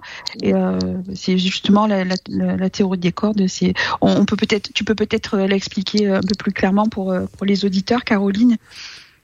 Oui, la théorie des cordes. Alors effectivement, alors là aujourd'hui, la, communauté scientifique hein, s'attarde pour chercher ces, fameuses cordes hein, dans l'espace. Hein.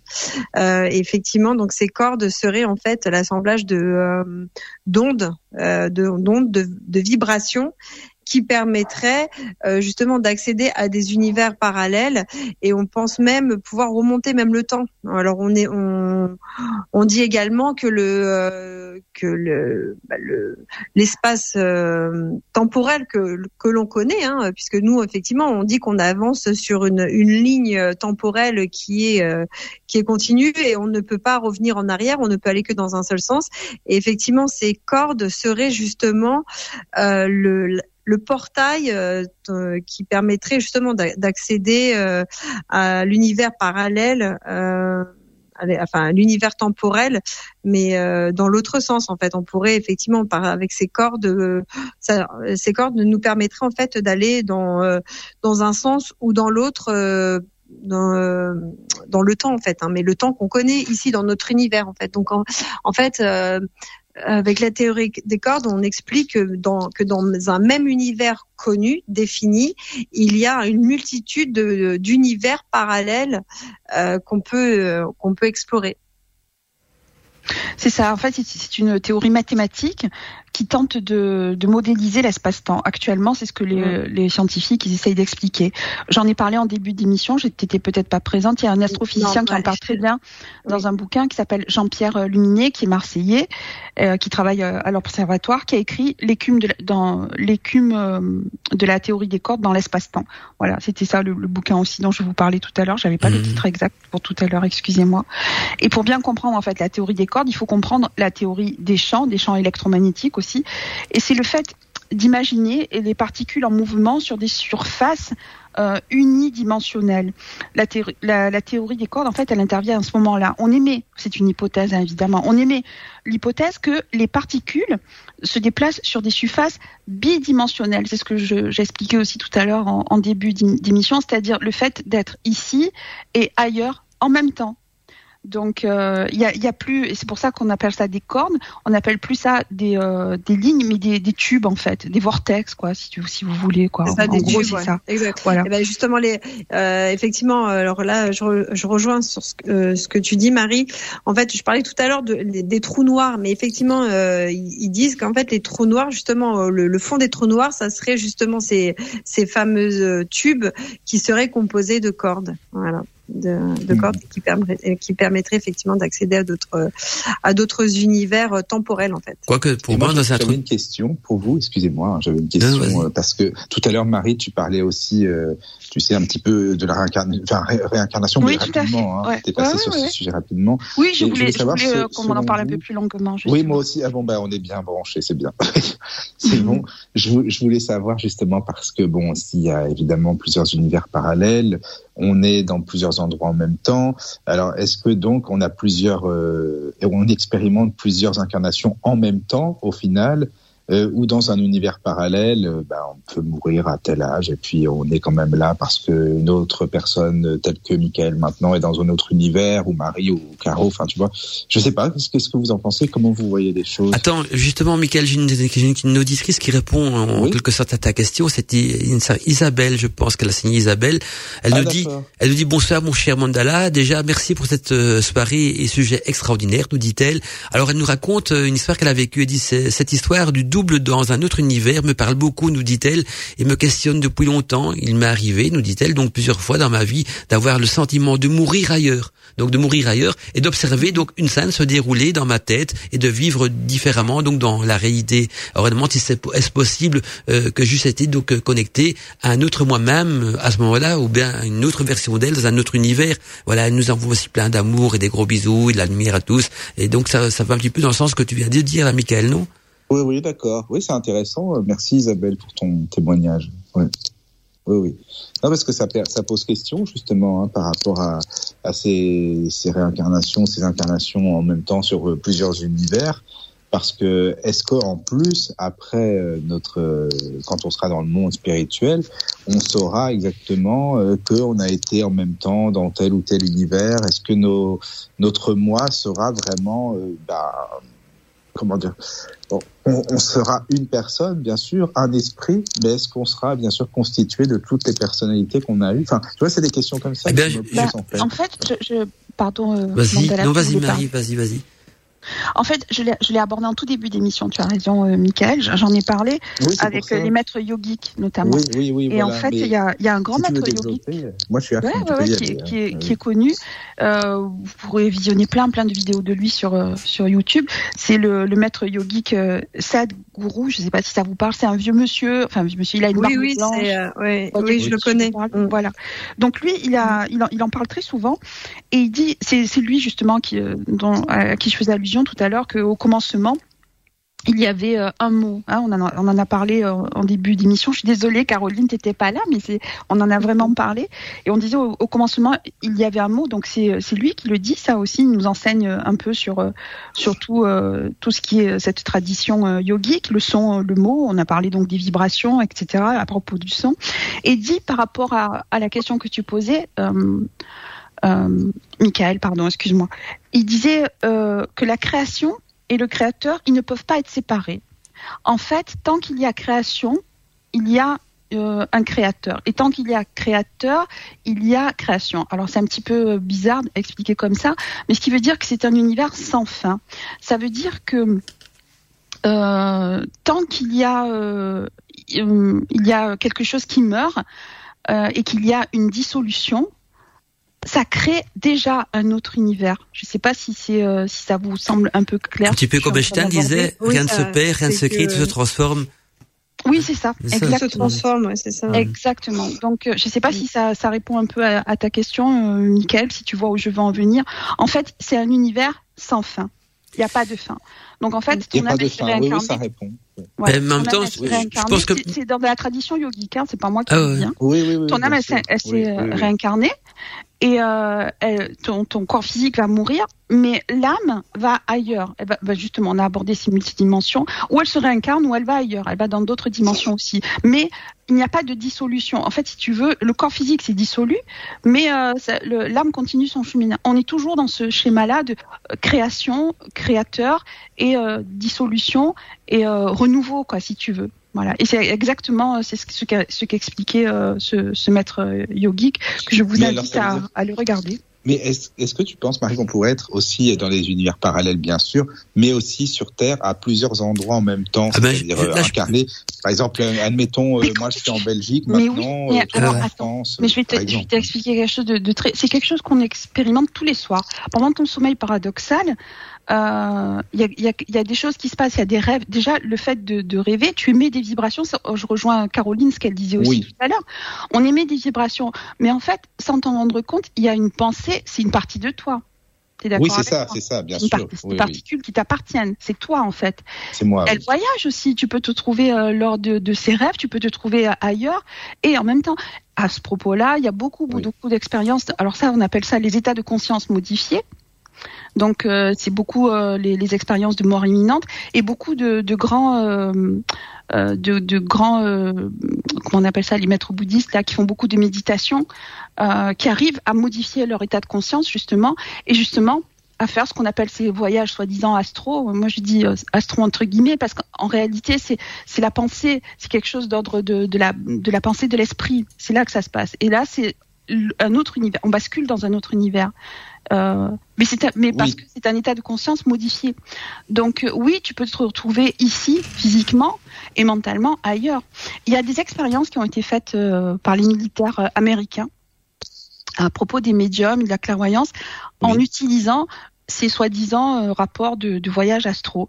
Et il y avait des militaires, des espions, qui arrivaient euh, tout en restant euh, aux USA sans se déplacer, par exemple pendant la guerre euh, de, de l'Irak, qui arrivaient à, à, à, à voir où étaient euh, cachés euh, les militaires ennemis, etc. Rien que avec la pensée. Tu vois ce que je veux dire? Oui, oui, oui, je comprends, Voilà. je comprends C'est de que ça C'est un nom d'ailleurs, hein, c'est un nom, on appelle ça le don d'ubiquité, d'être à plusieurs endroits à la Oui, fois. c'est ça, quoi. Ouais, Bah, ça va, c'est, Euh, mais il y a des expériences vraiment qui ont été faites avec ça. Je, c'est aller sur le net, hein, c'est de, c'est, c'est, c'est connu, hein, c'est pas moi qui, qui l'invente, c'est, c'est vraiment connu. Il y a eu beaucoup, de, beaucoup d'expériences Mhm. d'ordre de, de la télépathie aussi qui ont été faites. Les jumeaux, par exemple, ils ont des liens. euh, Ah oui, télépathique, très puissant, très puissant. et eux Mais- aussi, ils sont, ils sont reliés dans, dans euh, un- on, on a abordé le terme des tubes, des théories des cordes, tout ça, mais aussi ils sont reliés par une espèce de vortex comme ça, quoi. C'est, c'est, c'est quelque chose d'incroyable, quoi. Les, ça arrive aussi avec les, les, animaux euh, qui ont, qui ont ce, ce sixième sens aussi. Euh, qui, qui ressentent euh, quand le maître va rentrer à la maison, ils le ressentent une demi-heure avant, ils se postent devant le, C'était le cas de mon chien le- d'ailleurs. Mon voilà, chien, mon chien vrai, comme il y a ça. vraiment des Mhm. relations comme ça. On parlait de, de, de l'ordre des, des, des particules. Ben, la pensée, c'est une particule aussi. Donc, euh, je sais pas, il y a quelque chose qui se passe dans cette, or- dans, dans, ce, dans cette dimension-là. Et euh, qui nous relie euh, les uns Oui. aux autres, qui euh, voilà, et, d'une dimension à une autre. Et, euh, et encore une fois, les enfants, ils sont, ils ont vraiment cette capacité-là euh, parce qu'ils n'ont pas de barrière, parce qu'ils n'ont pas de pensée limitante. Et après, on les, on les a plus, mais les enfants, ils arrivent très bien à faire ça aussi. Ils le font naturellement, vraiment. Ils passent, ben alors eux, pour le coup, passent d'un monde à l'autre, mais vraiment très facilement. Nous, on n'a plus cette capacité-là parce que, en grandissant, comme tu le disais. Euh, Mandala, on devient peut-être plus cartésien, mais il y a aussi, on a beaucoup, beaucoup de pensées limitantes que nous inculquent euh, nos parents, l'école. ben, Mm, on est, on est programmé quoi à, à plus à plus foncer ça. Mais mais ce qu'il faut savoir aussi que physiquement également donc le quand je parlais du don d'ubiquité, ça pourra se retrouver physiquement à plusieurs endroits différents. Il paraît que certains grands médiums possèdent ce, ce don-là aussi. Sinon il y a une autre théorie scientifique aussi qui dit que mais je reprends un petit peu ce que l'auditrice avait dit euh, et Michael aussi en disant voilà si notre vie notre corps vit actuellement dans plusieurs univers peut-être à la fois on dit- va dire des univers parallèles mais vit autre chose tu vois dans une univers si on peut vivre une version de nous on peut vivre une autre version de nous-mêmes dans un autre univers Là, on Ça- rejoint plus que ce que disait Caroline tout à l'heure. C'est le- les, les multivers. et multivers C'est-à-dire tout qu'il y a, à il y fait une version de nous, euh, de notre planète, par exemple, où euh, la Seconde Guerre mondiale, elle n'aurait pas les mêmes conséquences. Voilà, fait exactement. exactement et là, ça, exactement, ouais. et là- et là, on en vient au fait Il y a de des univers où ça pourrait avoir des conséquences favorables, par exemple. Voilà. euh, Bah alors, je reviens, je reprends la question de Michael, parce que Michael est dans ce cas-là où se situe la conscience, parce qu'on est dans plusieurs univers à la fois. Et là, on en revient à ce que Daniel Chouchi avait dit donc dans l'émission Débat libre antenne sur les états modifiés de conscience, que la conscience humaine donc euh, euh, est dans dans le quantique, hein, et que le cerveau humain n'est qu'un récepteur. Et à partir de ce moment-là, le, le corps humain peut avoir plusieurs avatars, plusieurs versions de lui-même dans d'autres univers. Il n'y a qu'une seule pensée, donc un, un seul Ben, Michael. Et ça, conscience, la conscience humaine, elle peut se déplacer. Le corps physique, il a besoin d'un moyen de transport pour se déplacer. Mhm. La conscience humaine, non, elle en a pas besoin en fait. Donc elle peut se déplacer. Ah là, elle, est, euh, elle est partout en même temps, celle, dans le quantique, et donc le corps n'est qu'un avatar, un récepteur de la pensée même. Et donc dans ce cas-là, le corps humain euh, peut avoir des versions différentes, dans des univers différents, et vivre des choses différentes. C'est toujours nous-mêmes. Et, et donc toutes ces, toutes ces vies-là font, penser, font partie de notre vie, mais rassemblées donc dans le quantique, dans le, le, le vrai véritable moi n'est pas sur Terre, le véritable moi serait dans le quantique, et donc sur Terre, euh, je reprends la version de Michael sur cette planète-ci, ou la version de Marie ou de Caroline, c'est une version parmi tant d'autres dans d'autres univers, et votre pensée, votre moi est en dehors, donc dans le quantique, et votre cerveau aussi capte une partie de votre moi, comme dans un autre univers, va capter une autre partie, ça fait partie du même individu, mais projeté donc dans plusieurs dimensions, un peu comme une boule à, à plusieurs facettes, vous voyez les fameuses boules à plusieurs facettes, c'est toujours la même boule, mais il y a plusieurs facettes sur cette boule-là, quoi. C'est une théorie, hein, bien sûr, on n'a pas de preuves, c'est des scientifiques qui envisagent ça aussi. Ça pourrait être une, ça pourrait être plausible euh, pour pour mettre, permettre donc de mieux comprendre ça, parce qu'on parle également donc de plusieurs vies, plusieurs dimensions, et qu'on peut vivre plusieurs choses de manière différente, faire des choix différents d'une vie à l'autre. Vous en pensez quoi? Oui, complètement. Oui, oui, complètement. Complètement, c'est, euh, c'est, on, on est en plein dans, dans, dans, dans le débat, dans le sujet euh, Mhm. euh, qu'on aborde aujourd'hui. C'est, Voilà, complètement. C'est même plus la science-fiction, parce qu'à partir du moment où les, les scientifiques s'y mettent, hein, c'est qu'il y a du, il y a du, il y a du concret. Ce qui est étonnant, c'est que tout ce qu'on dit ici dans l'univers, dans l'univers, dans l'émission, quoi, que dans l'univers aussi, mais les scientifiques vont dire sur papier, par des formules mathématiques, c'est démontrable, donc on peut même le prouver scientifiquement, mais que sur papier, que par mathématiques. Dans le concret, c'est plus compliqué parce qu'il faut des énergies, il faut des moyens, il faut. Euh, alors il y a aussi la pensée, évidemment là quand on euh, les chamans, les moines, les, les, les, tu parlais d'un moine tibétain tout à l'heure, Marius.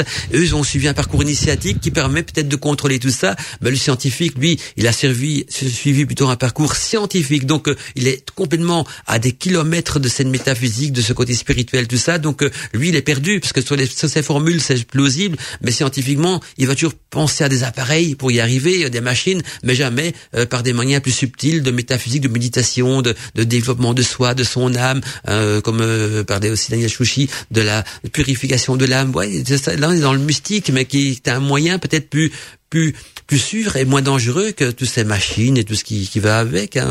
Enfin, c'est mon idée. Hein. Je, non, on ne sait pas parce que on, on sait on sait pas le, le, vérifier. Mais j'ai envie de vous poser comme une question euh, à vous à vous trois. Est-ce que vous avez déjà eu des contacts avec un univers parallèle ou une autre dimension en faisant de la méditation, le rêve, ou, même en, voyageant, ou à un moment donné vous avez vécu quelque chose, vous dites là, il s'est passé quelque chose de pas normal, ou, bien vous, je sais pas, est-ce qu'il y a quelque chose dans votre vie qui pourrait ressembler à ça, à un voyage dans un univers parallèle ou une autre dimension, même euh, euh, euh mentalement, je veux dire, hein, on est bien d'accord, on peut ça peut un, voyage, un voyage astral ou un truc comme ça. Hmm? qui a envie de répondre à ma question si vous avez vécu quelque chose, évidemment. Ben, plus, je sais pas si on peut dire des, des réminiscences de vie passée, euh, ça peut être un voyage aussi. Ah oui. moi, je, je, pense. Hein. Chacun a son opinion, oui, évidemment. De, de, se dire, euh, tiens, mais c'est bizarre, ça, c'est vraiment, je suis sûr de l'avoir euh, vécu. Ça, déjà vécu, ça aussi. Oui. Mhm. Voilà. Et puis aussi des endroits, des odeurs qu'on a connus peut-être il y a très longtemps ou, ou, des personnes avec qui on, on, fait connaissance et puis finalement on les connaît depuis des années, des je ne sais combien de siècles s'il faut. Enfin, c'est des choses aussi qui font qu'on se peut se balader dans l'univers et dans les mondes parallèles, même si c'est le même monde, mais ça fait partie quand même des univers soit que l'on a connus avant, qu'on a expérimenté et qu'on redécouvre euh, maintenant en fait. Oui, oui, oui. Il y a ça aussi. Ah, il y a beaucoup de, heureusement, je reçois beaucoup de messages d'auditeurs. Il y a Jean, ah, Jean-Yves qui nous dit aussi, coucou les witch, merci pour ce fabuleux thème, nous dit-il. Oh, il nous dit, il y a une porte fameuse à connaître dans le monde du cinéma. Il parle de ah Mossolar, Mossolar, film qui a tourné, qui, qui a ah tourné donc depuis des, des, des, révélations donc d'un médium brésilien. Donc un film tourné à partir des révélations d'un médium brésilien. Ça vaut le coup de le voir, nous dit-il. Donc amitié Jean-Yves. Donc le film s'appelle Mossolar. Mossolar, Mossolar, oui, il est très beau. Vous l'avez vu? Oui, c'est un film qui parle de, de l'au-delà en fait. Oui, ah, oui. c'est un livre de Chico Xavier. Hein, Voilà, c'est ça, c'est Chico Xavier. Oui, tout à fait. C'est un livre qui est tiré euh, euh de ses expériences à lui, un, un, livre, pardon, un film qui est tiré de ses expériences euh, à lui. Il y a, il y a Uma, Umaya qui nous pose une question aussi. Donc euh, Umaya qui nous dit rebonsoir, j'ai une, j'ai une question par rapport donc aux jumeaux enfants, nous dit-elle. Alors si un, ah. elle pas donc les jumeaux enfants, si l'un décède, est-ce qu'ils sont toujours liés en, en temps réel hmm. entre eux lorsque celui-ci est parti et se réincarne le lien est-il toujours présent nous demande-t-elle. Je pose la question concernant donc les enfants, puisqu'ils sont pleinement accès à ces portes, nous dit-elle. Mmh. Donc elle parle bien des jumeaux en ce cas-là. Alors merci d'avance pour votre réponse. Et hop, une nouvelle vague d'amour et de lumière pour vous, nous dit-elle. Merci, dit à toi, euh, Maya. Donc vous en pensez quoi Si des jumeaux qui sont donc reliés, mmh. hein, on va dire de manière télépathique ou par des cordes, peu importe, si un des deux devrait décéder, ça arrive souvent. On dit même d'ailleurs que l'autre jumeau il mmh. ressent la mort de, de son frère, de sa sœur, euh, ou il le ressent à l'autre bout du monde même. Et donc comment ça se passe? Est-ce que le lien reste avec l'au-delà ou le lien se coupe? Vous en si pensez on se réfère à, ce que je disais tout à l'heure, dans la tradition yogique, mhm. l'âme continue d'évoluer. D'ailleurs, euh, euh, chez les catholiques aussi, hein, on a l'accès au paradis, etc. Et euh, même si le, jumeau, le petit enfant est mort, il continue à grandir dans un ailleurs. Mais ce qui reste en contact, parce que sa question, ça va. Justement, ben voilà, mhm. comme on parlait des liens télépathiques très forts avec les, entre les jumeaux, par exemple, quelque part, il y a un résidu euh, de, de, de, de, ces particules-là qui sont restées, qui sont restées euh, auprès de, euh, de, de, son jumeau. Donc, pour moi, oui. Pour moi, oui. Même si c'est si c'est très subtil justement ah, on, parle des planchers pour moi oui je pense que oui on a connu dans on connaît dans, dans l'histoire comme ça des, des, gens qui sont marqués à, jamais avec leurs jumeaux je, je, pense à Elvis Presley oui, qui oui, avait un frère jumeau mhm. Et, euh, et euh, ça a été quelqu'un qui, a, il était en état de manque. Il a été en état de, de manque euh, de cette présence-là toute sa vie. Donc Mhm. bien sûr que ça les marque. Bien sûr qu'ils sont en relation avec eux. Oui, oui. Oui. Et alors, je, je même encore aller plus loin. Il y a parfois même des jumeaux qui ont été séparés à la naissance, donc ils savent même pas qu'ils ont un frère jumeau Il y a quelque des part. jumeaux qui meurent en même temps. Ben, les frères Bogdanov. Enfin, Ah oui, oui, oui, Bogdanov, bah, on va dire à une semaine près, quoi, évidemment. On va dire que c'est peut-être pas la même année, parce qu'il y en a un qui est mort avant, juste la Oui, nouvelle année et l'autre après, mais à une semaine près. ouais, voilà, Voilà. c'est incroyable. Il y a des histoires de jumeaux comme ça et de jumelles. C'est, il y a des histoires incroyables ouais, euh, ouais, tout à fait. ces- liens très très forts. Donc Je- oui, pour moi, c'est, mon avis perso. J'en sais rien. C'est vrai. Et, on peut donc je reviens à des jumeaux, donc des jumeaux ont été séparés à la naissance, qui se connaissent pas, et pourtant chacun d'entre eux savent qu'ils ont un frère quelque part. Ils, ils, ils ont jamais vu, il y a aucune preuve de ça. Ils ont l'impression de parler avec un double d'eux-mêmes jusqu'au jour où, où ils vont dans une émission style la vie de recherche ou quoi que ce soit, qu'on on retrouve euh, un frère qui n'existe pas, et enfin qui n'existait pas pour eux, et ils se rencontrent et, et, et ils ont et on regarde leur vie, ils ont une vie pratiquement similaire.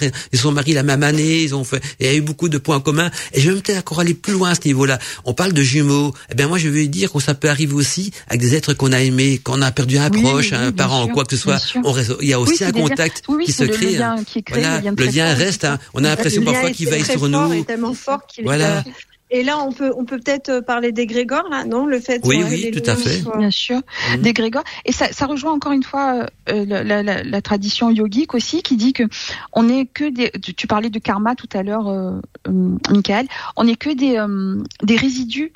Euh, de, de, de ces réincarnations ou des résidus euh, d'échanges de, particules qu'on a fait avec d'autres personnes. Vous voyez ce que je veux dire Mhm. Je ne sais pas si c'est clair. Oui, oui, je comprends, je comprends bien. Oui, voilà, donc euh, oui, euh, c'est pas un joli mot résidu pour parler de ça. Bah, Mais euh, voilà, Mhm. mais je pense que oui, euh, il reste euh, quelque part, ben, on va dire des, des particules de de ces gens qu'on a aimés, avec qui on a eu des bah, des échanges de particules. Bah, un résidu, il ça peut être toujours un- quelque chose. un hein, contact oui, avec l'âme ou spirit. En dehors, les anciens disaient les morts veillez sur eux. Hein, dans les, il y Oui, ça devient. ben, ça- y avait- très souvent, on entend des, des médiums qui nous disent euh, c'est tes guides, c'est Oui, ton guide, c'est voilà. Mhm. Donc euh, oui, oui, c'est Donc Oui, euh, on, est- c'est- on est même plus qu'une particule, hein, ça, peut- ça peut être euh, un esprit d'un thé. Évidemment, moi je, ma- dans ma théorie à moi, bien sûr, le, on peut avoir des, des personnes qu'on a aimées euh, jumeaux ou pas forcément jumeaux, parents proches, euh, quoi que ce soit, qui veillent sur nous ça. après la mort, jusqu'au moment où ils vont se réincarner. Donc euh, au moment où ils vont passer la lumière blanche pour se réincarner, là le contact se pas, perd. ou pas. Ou peut-être pas, pas. obligé que les, gens pas. se réincarnent. Hein. C'est pas Ah, obligé ou pas. Voilà.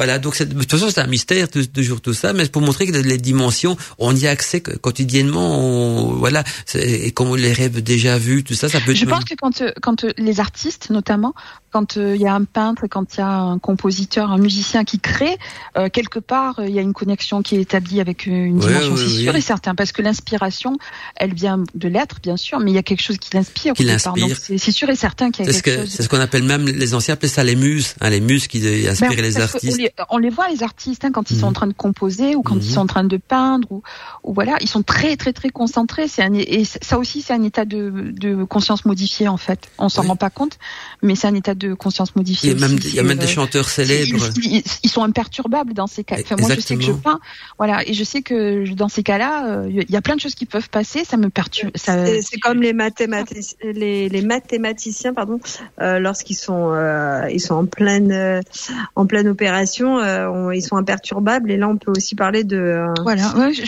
suis sûre. Oui, oui, il y a quelque chose de cet ordre-là. Tu rentres en contact avec, euh, je sais pas si c'est une autre dimension ou un autre univers ou euh, une espèce de, c'est pas une transe non plus parce qu'on est très très physiquement, on est très très, au contraire, on est très ancré. à C'est ce un état modifié de conscience, on peut dire. Et, Ouais, mais c'est un état modifié de conscience, exactement. Il y a la- il y a la fameuse phrase- est ailleurs, quoi. Oui, hein, la fameuse- pour moi. ah, la fameuse phrase que tout le monde connaît, Eureka, j'ai trouvé Eureka, est un état modifié de conscience. Le terme Eureka, hein, quand on dit Eureka, j'ai trouvé, hein, ça veut dire qu'on a bifurqué dans un, un, un- un autre monde, une autre dimension. Mais en parlant des muses et donc de cette inspiration artistique, euh, combien de chanteurs relatent pas quand on les écoute à la radio qu'un jour la nuit ils ont une révélation d'une chanson, ils l'ont vite écrit sur papier avant qu'ils souvent- ou les oui, notes. et le lendemain ils font un nuit, succès. en fait. Voilà. Mm. Et le lendemain ils font un succès, ça devient un tube. Mais c'est quelques notes, hein, quelques notes qu'ils entendent la nuit, ils entendent des notes ou une parole ou un truc. Ils doivent les noter, parce qu'ils savent bien qu'ils risquent de les oublier, ce qu'on peut, on, se les oublie le matin. Et le matin ils se réveillent et ils ont un, ils ont une chanson toute faite et ils vont la, la produire. Et c'est en plus c'est un tube. Alors que quand c'est une chanson qui est voulue, qu'ils étudient, qui se casse la tête, tout ça, souvent ça, ça, ça, ça, ça vite oublié quoi. C'est pas un tube. Souvent les plus grands tubes dans la, la chanson, je prends la chanson française, qu'on est, on est quand même en- entre francophones ici. Eh ben c'est souvent de, beaucoup d'artistes et même les peintres aussi. On, on se, don là, c'est un flash, ça leur vient. Et puis ils doivent le crier rapidement peur de l'oublier. Et ce moment, donc, quand c'est une inspiration des muscles ou une inspiration euh, qui vient d'ailleurs, c'est un truc qui va marcher. Mais quand c'est un truc étudié, voulu, calculé, on, on va tenter le coup, là, c'est souvent ça, ça marchera pas. Et donc, c'est bien une preuve que que, que tout ce qu'on crée euh, vient d'ailleurs, parfois aussi, non? Ah oui, complètement, oui, c'est ça. Je, je, pense que c'est ça. Et euh, l'esprit humain qui, qui, est très complexe, et le, le corps humain lui-même, de toute façon, qui est un ensemble de, de chimie, d'alchimie, d'enchaînement de, particules, de, de, de cordes, de tout ce que tu veux. Euh, je, en tout début d'émission, j'ai dit que j'allais parler un peu de, un peu de la glande pinéale, qui est l'épiphyse. En fait, l'épiphyse, elle secrète de, de la DMT. Alors, le nom euh, exact de DMT, euh, c'est assez pompeux, c'est diméthyltryptamine. Je sais pas si je l'ai bien bien dit d'ailleurs. C'est une substance en fait euh, que, que contient aussi le LSD. Mhm. Et, et, cette substance, elle est libérée dans le corps au moment du sommeil euh, profond, par exemple. C'est pour ça que tu disais, euh, ben c'est bizarre, ça arrive la nuit, euh, que les gens soient le plus inspirés. Eh ben oui, parce que c'est à ce moment-là qu'il y a le plus de de DMT. Les, les, DMT, on dit qu'elle est tellement puissante qu'elle pourrait justement transporter la conscience de l'homme à travers des voyages dans l'espace et dans le temps, tu vois. Donc c'est mhm. pour donner une idée. Et d'ailleurs, bizarrement aussi, on a remarqué ça quand le, les gens meurent. Euh, là, c'est à ce moment-là, juste avant de mourir, où le corps humain produit le plus de DMT. Euh, puis il y a des groupes de euh, musique. Passe, il va passer ailleurs. Bon, c'est bien qu'il se passe quelque chose quand même. Euh, c'est, je vais, je vais excuse-moi, je t'interromps euh, deux petites secondes euh, par rapport à la glande pinéale, euh, donc qui sécrète la DMT. Effectivement, comme tu dis, pourrait transporter effectivement la conscience de l'homme. le professeur, euh, enfin, euh, professeur, professeur Dispenza explique comment justement activer. Euh, oui, j'allais en parler bah, bah, tout, à l'heure. J'allais en parler exactement. Donc c'est avec la cohérence cardiaque, mais il y a une façon vraiment de. Il y a, plein d'autres façons en fait. Il faut il faut savoir que cette glande, au fur et à mesure qu'on grandit, qu'on évolue, elle se calcifie malheureusement mm. parce que euh, justement on parlait de l'alimentation, on parlait de, de tout ce qu'on mange transformé. Euh, du fluor. Et euh, par exemple, bon, bah, dans, contenu dans le dans le dentifrice, on parle aussi euh, des, des, eaux du robinet où il y a du fluor. Oui, oui, ils en mettent. Et il paraît qu'ils en mettent. Alors je dis aurait tendance, je mets tout ça au conditionnel ah parce qu'on part sur des, un peu des théories, bien que on connaît la glande pinéale quand même, donc l'épiphyse. Hein, on connaît la, la, glande pinéale depuis les Égyptiens et même les Sumériens qui la mhm. représentent beaucoup. Elle est représentée tout le temps. en fait, c'est bon, je vais peut-être définir ce que c'est. C'est un organe à travers euh, le, lequel euh, nous, on, on, peut rêver, on peut imaginer. Euh, c'est aussi l'organe qui nous relie qui nous relierait selon cette tradition-là, la tradition égyptienne, etc. Elle, elle correspond, au, elle, elle, correspond au chakra du troisième œil. Hein. Elle est située dans, elle, voilà, elle nous permet de faire euh, beaucoup beaucoup de, choses parce qu'elle libère euh, des, endorphines, elle euh, elle libère plein de choses dans de la DMT. Elle est pour vous dire qu'elle est, connue depuis un moment. Chez les catholiques, euh, elle est la puissance de Dieu. Euh, chez les francs-maçons, c'est la vision des cyclopes. Je, parle pour les initiés, je sais pas. Dans la tradition égyptienne, c'est l'œil d'Horus. Elle est représentée comme ça. Euh, dans la tradition asiatique, donc Indi et bouddhique et même pour, pour les Chinois, c'est le troisième œil. On parlait des chakras tout à l'heure. C'est aussi la porte du paradis. Descartes, il a défini euh, comme le siège de l'âme. Elle est, selon lui, la glande qui relie euh, le corps à l'âme. Elle, euh, c'est la, la glande, qu'est-ce que c'est? C'est la, la, la, glande pinéale, c'est une glande qui produit l'hormone de la mélatonine. Euh, dans la carence, alors il faut le savoir, ça, quand vous êtes en déficit de mélatonine, vous allez produire euh, des, euh, des, des, cycles qui vont être très perturbés, donc de l'insomnie, euh, ça, ça, peut être aussi à l'origine de la dépression. Euh, on retrouve toute, euh, toute cette mélatonine, on la retrouve euh, euh, dans l'alimentation aussi. On peut la retrouver dans l'avoine, dans le maïs, dans les tomates, dans les pommes de terre, dans la noix, dans le riz, dans les cerises. Je crois que j'ai tout dit. il faut savoir que je vous disais aussi qu'elle a été pendant très longtemps, elle, elle a été connue depuis les Sumériens, les Babyloniens, euh, on adorait la, la, glande pinéale et même au Vatican, comme je vous l'ai expliqué. Par exemple, euh, sur un monument, euh, sur les murs, je crois, des pyramides, on peut voir les, les pommes de pin. Et Mhm. elles sont souvent, on représente souvent les- la glande pinéale avec une pomme de pin. C'est la, la- on disait que c'était, euh, euh, on transmettait le savoir. Elle est souvent représentée. Et on avaient disait un diadème aussi égyptien, ils avaient un diadème avec une tête de serpent qui se situait juste au niveau du troisième œil. Ben voilà, tout à Bah, fait. les, les, Donc, les euh, en princesses, fait, je parle des, des, des, des grands, des, hauts placés, hein, je veux dire des, ceux qui étaient dans les temples et tout ça. Cléopâtre, il paraît qu'elle avait justement ce diadème avec une tête de serpent au niveau de l'acte d'antipophyse, donc du troisième œil. Voilà, et la- les, les papes, euh, euh, elle est représentée sur euh, sur euh, sur l'aube aussi avec euh, une comme un ananas en fait. Mhm. Très souvent, elle est représentée comme ça. Donc c'est pour dire que vraiment, c'est c'est c'est quelque chose qui, qui est très connu. Hein.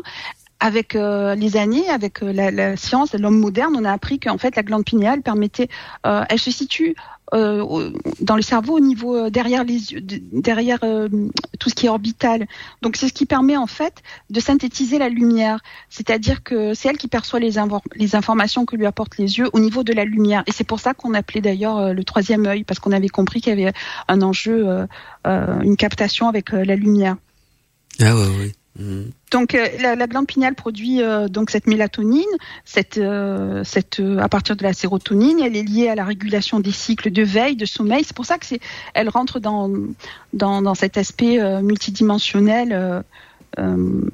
avec son, comme je vous l'ai expliqué tout à l'heure, avec la DMT, ce qu'elle ce qu'elle produit le plus pendant le sommeil paradoxal. Donc euh, c'est pour ça que c'est pas anodin non plus. Euh, ce que tu disais Mandala tout à l'heure, quand tu disais mais euh, les écrivains, tous, les compositeurs, ils composent souvent pendant la nuit. Mais c'est pas anodin, c'est parce que pendant la période, qui, pendant ce- le cycle qui normalement devrait être attribué au euh, sommeil paradoxal, bah, ils sont en train d'écrire, ils sont en train de composer. C'est pas anodin. Donc Ou alors se forment aussi de, de psychotropes en prenant des, des, des, des- substances illicites. Oui, parce Et je que pensais, la DMT, ben, je te l'ai dit. Voilà, DMT, c'est oui. Exactement ça. Elle est présente dans le LSD. Voilà, c'est ça que je voulais venir, le LSD. Ben, le groupe Dors, de, de Dors, hein, Michael avait même fait une émission sur, sur eux. Eh ben, il composait, enfin, le chanteur Ah oui, ne composait qu'en prenant Ben, de la... ben oui, parce que ça permet d'atteindre des états euh, mystiques Voilà. voilà, hein, on l'a compris, hein, c'est halluci- il, il, hallucinogène. il hein. prenait que ça pour composer, quoi. C'est un état modifié, euh, c'est c'est un état modifié de, de la conscience qui, Voilà. qui peut nous entraîner dans un voyage, euh, bon, à travers de notre subconscient, à travers euh, nos mémoires akashiques aussi. Euh, euh, Michael, ça va te parler. Oui, on ça c'est clair. on peut grâce à elle réguler euh, les aspects euh, du associés au jour, à la nuit, euh, la température corporelle. Ça, c'est ce qu'elle fait vraiment dans, dans le corps. Hein Oui, les cycles en mono, etc. Et euh, elle avait, elle aurait aussi des propriétés régénératrices et donc curatives sur sur bon bah sur l'immunité notamment. Alors la calcification, elle est due, comme je vous l'ai dit tout à l'heure, au principalement, alors ça c'est une théorie, hein, parce que bon là il y aurait, il y aurait beaucoup de scientifiques euh, qui diraient euh, non non ça n'existe pas. euh, dans une IRM elle apparaît comme un comme un, un morceau de caillou, hein, donc euh, pour eux c'est pas une une glande qui est super active non plus quoi. Pourtant, euh, comme je vous l'ai dit, euh, même Descartes pensait que c'était le siège de l'âme humaine. Mhm. Elle est toute petite, la glande pinéale, elle a la taille d'un pois. Elle se situe euh, derrière la glande dite euh, pituitaire et euh, elle doit son nom à sa forme. Voilà, c'est pour ça que je vous disais tout à l'heure la nana là, en cône de pin. C'est pinéa en latin, hein. donc c'est pour ça qu'on dit la glande pinéale. Et elle a toujours été considérée comme une antenne spirituelle. Elle est souvent surnommée le, troisième œil, la, la glande du savoir, le siège de l'âme. Voilà, donc c'est une petite poche et qui se trouve pratiquement au centre du cerveau et elle est remplie euh, euh, d'un petit liquide, voilà. Et euh, ce liquide, avec l'âge, au fur et à mesure qu'on grandit, se transforme en, en cristaux. C'est peut-être pour ça aussi Mais que- tu sais, Marie, qu'il y a beaucoup d'artistes qui perdent leur mus en vieillissant. Enfin, qui, qui, ouais, je te laisse ça pour eux, c'est vrai, mais j'ai une petite parenthèse. Hein, beaucoup d'artistes, une fois à un certain âge, ils ont du mal à, à, à créer des nouvelles choses. Hein. On a l'impression que euh, beaucoup de chanteurs même arrêtent. Hein, à un moment donné, parce qu'ils ont plus trop d'idées, et puis quand ils essaient encore de sortir un, un- une chanson, un disque, on voit bien que c'est c'est plus du tout ce qu'ils faisaient quand ils étaient, ils étaient jeunes. Donc c'est peut-être suite à cette calcification donc euh, de, de cette glande-là. Je te laisse, mais vas-y, Ma- Michael, continue. c'est Non, juste- c'était juste pour savoir ce que vous en pensez par rapport aux personnes qui ont euh, des sens extrasensoriels, par exemple les médiums et autres. Ça voudrait dire, par exemple, que leur euh, glande pinéale est plus active. Enfin, je sais pas, qu'est-ce que vous Oui, peut-être. Ouais, je pense aussi. Ouais, je pense qu'elle est moins calcifiée que, que Voilà, la, la tout à fait. J'imagine ça Ouais, je aussi, pense, hein, ouais, je pense aussi, ouais. Ou peut-être même Enfin, plus développé, peut-être même plus c'est C'est développé possible aussi. qu'ils arrivent à la régénérer. Peut-être que, Ouais. comme tu dis, Marie, à elle est, elle est Ah calcifiée, oui. mais en fait, c'est comme rien n'est immuable. Peut-être que à force de méditation, de méditation, ils peuvent régénérer cette glande euh, et s'en servir euh, plus Bah, abondamment que nous. Bah en fait, il y a des, il y a des, il y a des clés hein, pour ouvrir ce troisième œil, cette glande. On maintenant, voilà, on l'appelle comme vous voulez. Hein. Il y a, il y a beaucoup, beaucoup de choses. Il y a beaucoup de choses aussi qui sont nocives. On a vu dans l'alimentation. Hein, bon, le- on a vu le, le fluor. Je vous ai dit euh, ce qui était soi-disant préconisé. hein, on en revient aux pommes de terre, aux riz, etc. On a vu aussi les ondes électromagnétiques dans lesquelles nous vivons actuellement. Téléphone portable. très aussi. néfastes. Ouais, par exemple, ordinateur. Mhm. Je Ouais, suis, mais euh, téléphone portable, euh, je parce qu'on le met carrément à son oreille parfois. Donc, mhm. Voilà, ça aussi c'est très très nocif pour. euh, D'ailleurs que pas que pour la glande pinéale. Non, pour le cerveau tout entier, parce que Eh c'est oui. vrai que ça, ça peut donner le cancer du cerveau, il paraît, le téléphone portable, si on le porte à son oreille, donc c'est toujours bien d'employer euh, une Alors oreillette ou un truc comme ça. quoi. Je, je je sais pas non plus, voilà. Mais je sais que c'est euh, c'est une glande qui est donc très sensible à la lumière, aux vibrations. Donc c'est pour ça que tu disais, Michael, c'est très intéressant de ce que tu disais par rapport euh, aux compositeurs, notamment le son. On en revient même au tout début de l'émission, ce- cette histoire du son, comme quoi euh, elle, elle activerait le, le son, il activerait beaucoup le, enfin ça, ça joue un rôle euh, vibratoire en tout cas avec le, le- la glande pinéale. Donc la musique, c'est Oui, quelque chose qui la. La dé- pas la décalcifie, je j'aime pas ce mot non plus, tu vois. C'est quelque chose qui, qui pourrait la rendre plus active en tout cas. Donc, Mais euh, oui, bah regarde quand tu vois un Mozart à 4 ans, voilà, il y a même pas besoin d'aller chercher plus loin, quoi. mais on en revient, vous voyez, à ce, cette histoire du son, euh, tout est son, tout est Oui, tout est son. Voilà. Donc il y a, il y a, il y a plus, il y a plusieurs façons. hein. Voilà, il y a, euh, y y a des massages. Par exemple, on peut se tapoter euh, euh, entre le front et euh, les sourcils, doucement là au centre, là, bon, ce qui est le, le troisième œil, là, le siège du troisième œil. On, on peut faire des petits massages dessus. on peut tapoter, ça crée une vibration aussi pour pour réactiver. On peut ah, ce mot. Mhm.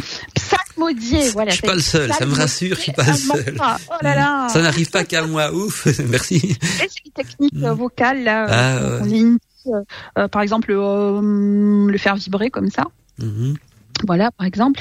Euh, y a, on peut aussi euh, la pression de la langue sur le palais qui active l'hypophyse et à travers ses connexions euh, physiques et chimiques, elle, va activer la glande pinéale et l'hypothalamus juste en pressant la langue au niveau du palais. Voilà, ça fait des, espèces de petits massages et ça crée aussi des vibrations euh, euh, que, le cerveau perçoit euh, comme réactivation de, cette glande là. Euh, on peut faire donc des exercices méditatifs, bien sûr, et des exercices, tout ce qui est gym très douce, là, comme le qigong, le, le tai chi, tous ces exercices de respiration profonde aussi, pour réactiver la glande pinéale. Et puis une Voilà. alimentation saine aussi, il faut, voilà, faut pas manger des trucs industriels, tout, tout, tout, tout ce qui est mauvais pour le corps est mauvais pour la glande pinéale également, non?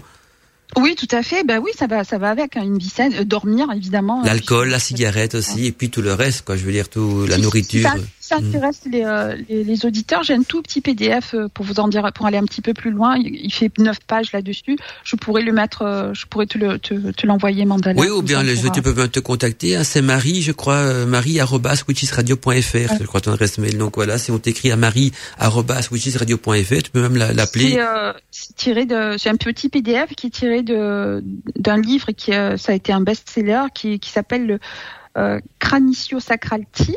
Mhm. Kung.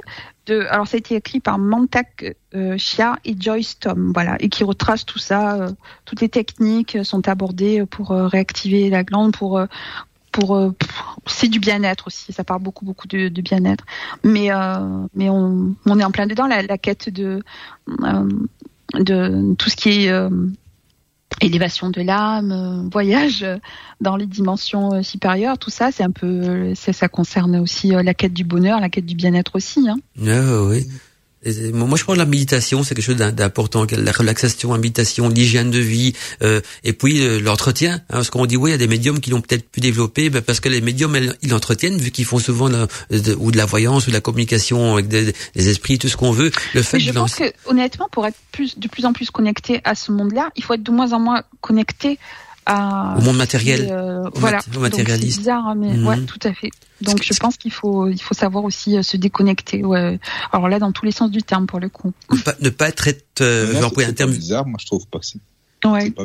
Non, non. On parle de connexion, déconnexion, tu Voilà, c'est ça, quoi. Voilà, moi, moi je dirais, il faut pas trop ter- être trop terre à terre. Vous voyez ce que je veux dire par terre à terre? Donc, euh, Oui, oui, euh, oui. ancré à la- au matériel, quoi. Ce que je veux, ça veut pas dire être ancré à terre, mais il faut, il faut déjà avoir un petit peu le nez dans les étoiles. Je veux dire, il faut être- les, les grands rêveurs sont souvent des grands artistes aussi. Mais le- le- moi, je pense que l'univers des artistes est très similaire à l'univers des voyants et l'univers de, de, de, de, de toutes ces choses parce que euh, ils emploient la, la même glande mais pour une autre raison tu vois les voyants vont essayer de, de, de trouver l'avenir ou de comprendre l'avenir ou de ou de communiquer avec d'autres entités. T'as que l'artiste lui il va employer ce- cet organe là que dans le but de créer mais parfois ça peut être d'autres entités qui lui soufflent sa création mais il s'en rend même pas compte tu vois. Il pense que c'est son intuition et au fait il a été euh, influencé. Avant on disait les muses donc j'ai un je reprends souvent mais ça peut être par n'importe quelle entité parce que il y a des artistes positifs puis t'as des artistes plus des négatifs plus sombres plus qui vont faire des, des œuvres même ou des bandes dessinées beaucoup plus sombres aussi et, donc ont été influencés peut-être par des, des esprits des entités plus sombres toujours par le canal bien sûr de,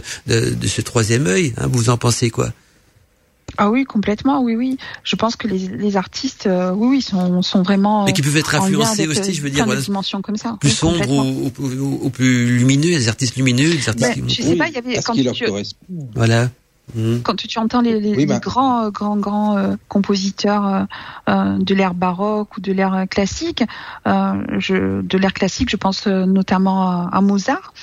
Euh, bah, lui, depuis enfant, euh, depuis l'âge de 6 ans, il savait composer, oui, ça lui venait ça. comme ça.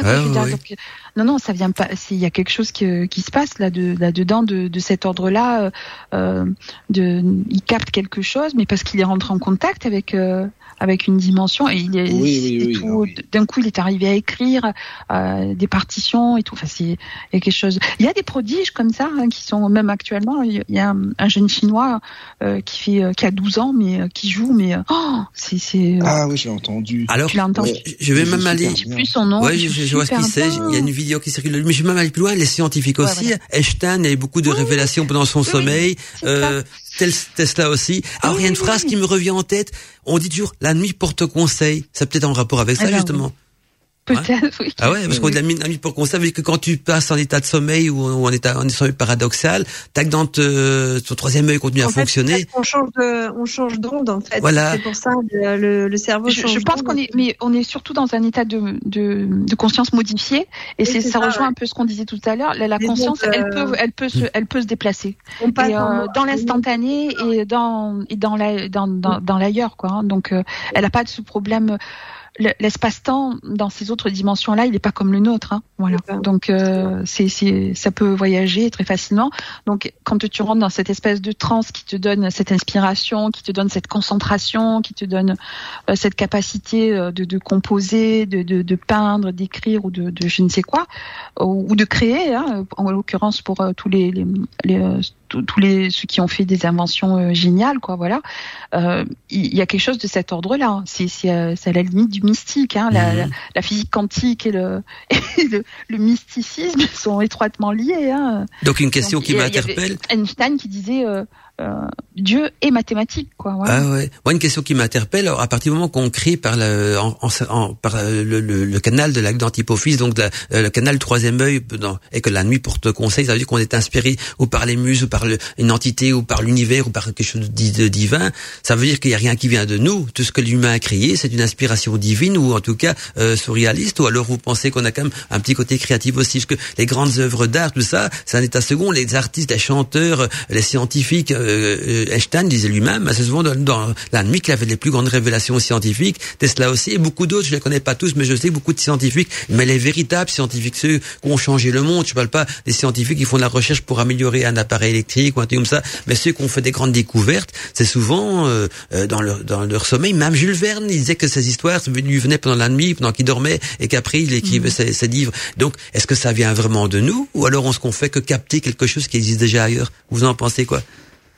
On peut, ça, ça vient, on capte Mhm. et après on, On applique. sauce. Après, Ouais, on non, applique- et on l'arrange à notre sauce aussi. Ah ouais, ouais, on y met notre touche personnelle. On apporte notre patte. On y met Oui, oui. notre petite touche personnelle. Pour le, le côté artistique, je peux le, penser, le croire, c'est possible. Mais pour le côté scientifique, on ne sait pas y mettre notre touche personnelle parce qu'on est dans des lois de l'univers, les lois de Bah, la science. c'était- bah si, parce que si, si tu veux, pour moi si, parce que si tu l'as capté, il va falloir l'expliquer. Ah oui, oui, oui, c'est vrai. Tu engages ta pensée, donc euh, forcément tu. Avec tes propres mots. Tu vas devoir mettre ouais, tes propres mots pour expliquer la chose. Bah oui. Mhm. Même pour l'alchimie, hein, tu sais, Eh les oui. grands alchimistes, ils ont, ils ont trouvé des formules comme ça, euh, bah, le serpent qui se mord la queue. Ah, ils avaient leur propre langage, hein, tout à fait. Ils avaient Voilà, un ça, langage qui n'était compréhensible que, que ouais, on en revient, tu vois, à ce qu'on disait en tout début d'émission comme ça, c'est euh, tout, se- tout se joue autour du mot, du verbe, de, de la voilà, la création, elle est là, quoi. Dès, dès que tu penses, dès que voilà, tu crées, et c'est c'est une matière que tu crées. Donc euh, forcément, même quand tu captes une formule mathématique ou quoi, après il va falloir que tu la transmettes par la pensée, il va falloir que tu l'expliques. Donc forcément, tu tu tu tu la signes aussi en fait, hein. Donc euh, elle, tu tu y mets ta patte, hein. Donc forcément, tu, tu- ça vient de quelque part, c'est vrai, tu l'as capté, tu l'as reçu, mais tu vas l'adapter euh, pour, pour pouvoir l'expliquer, pour pouvoir, euh, ou alors pour pouvoir la rendre euh, plus poétique en, Ah, ce, je suis qui- d'accord. en ce qui concerne. Même euh, Tesla, vous en parliez tout à l'heure, euh, il le disait lui-même, hein, Tesla, Ah oui, que tout à dans fait. ses rêves, il trouvait des solutions à, à ses, enfin, aux problèmes scientifiques qu'il se posait, justement. C'était un avait- visionnaire en plus. Il a même inventé la, la machine, enfin le principe même de la machine à remonter le temps. Oui, c'est ça. bien Les rêves, c'est c'est fabuleux, c'est le domaine de, de l'inconscient, c'est le, c'est une des clés. Tu le disais tout à l'heure, euh, euh, Caroline, c'est aussi, c'est une des clés aussi pour accéder euh, à ces dimensions. C'est, euh, c'est, c'est une des clés pour euh, l'inspiration. Le, faudrait que tout le monde ait un carnet de rêves en fait. Et chaque fois que Mhm. vous vous levez, vous notez vos Ah, rêves. j'ai fait une émission, je peux préconiser qu'on justement. conseille, on, on conseille toujours d'avoir un carnet Voilà, à à portée de main le matin au réveil pour noter oui. tous ses rêves. hein. Ouais. Tiens, on arrive petit à petit en fin d'émission. Est-ce que vous avez des livres à conseiller ou en rapport Mhm. avec ce qui a été dit justement, peut-être qui parlent? Moi, j'aimerais bien que quelqu'un me trouve un livre euh, intéressant sur le troisième œil, par exemple. Je vous avez quelque chose à conseiller aux auditeurs à ce niveau-là? Eh ben, ce que je vous ai conseillé tout à l'heure. Ah ben répète-le, le répète-le pour ceux qui n'ont pas eu le temps de noter. Je peux vous conseiller les ouvrages du docteur Dispenza parce que justement il traite bien de, de ce sujet des euh, des états de conscience modifiés, euh, mais qui, euh, que tout le monde est, enfin voilà, il dit dans ses livres que tout le monde est capable de le faire en fait, hein, et il donne les, les solutions pour euh, arriver à de tels états et pour changer aussi nos- notre vie, pour modifier effectivement nos, euh, notre destin et notre euh, nos envies en fait. Hein, juste en modifiant en fait, euh, bah, justement en, en se servant de la glande pinéale, voilà. Mhm. Donc, euh, il en a plusieurs, il y a plus, il a plusieurs ouvrages, hein, mais euh, donc tous euh, sont, sont vraiment intéressants et expliquent comment euh, comment accéder à ces états de de, de Conscience conscience modifiée. modifiée. Ouais. Moi, j'ai trouvé, par contre, je sais pas si ça peut intéresser certains auditeurs, mais là, on en revient plus à- au, au côté matériel. Hein, des, des, donc, j'avais parlé en début d'émission des fameuses portes cachées un petit peu partout sur notre planète qui permettent d'accéder, par exemple, au royaume des fées. On parle aussi du royaume des Bermudes et, la porte des enfers et toutes ces portes-là. Eh ben, il y a un livre qui traite de tout ça qui s'appelle Autre dimension, donc chronique des contacts avec un autre monde. Donc, euh, autre dimension, deux petits points, chronique des contacts avec un autre monde. Et l'auteur, c'est Jacques Vallée. Donc, Jacques Vallée est l'auteur de ce livre. Et je crois qu'on trouve ce livre en, en langue française, euh, je sais plus, dans les éditions Robert Laffont, c'est ça, Robert Laffont. Mais- Donc euh, voilà, autre dimension, chronique des contacts à un autre monde. Excuse-moi, mais Mandala, Oui. Jacques Vallée, c'est un spécialiste des ovnis. Hein. Jacques, Jacques, Jacques Vallée, ah oui, oui, Oui, oui. je crois qu'il a écrit déjà des bouquins, tu aussi. Ben, ah il a oui, fait, sûr. Il a fait également un bouquin sur les autres dimensions, mais là on parle bien sûr des, portails dans notre univers, sûr, comme on avait, on est plus dans, la, dans le, le matérialiste que dans le spirituel, donc il parle de portes qui pourraient mener vers l'enfer. Il relate aussi de nouveau la fameuse euh, euh, affaire euh, Philadelphia Experiment.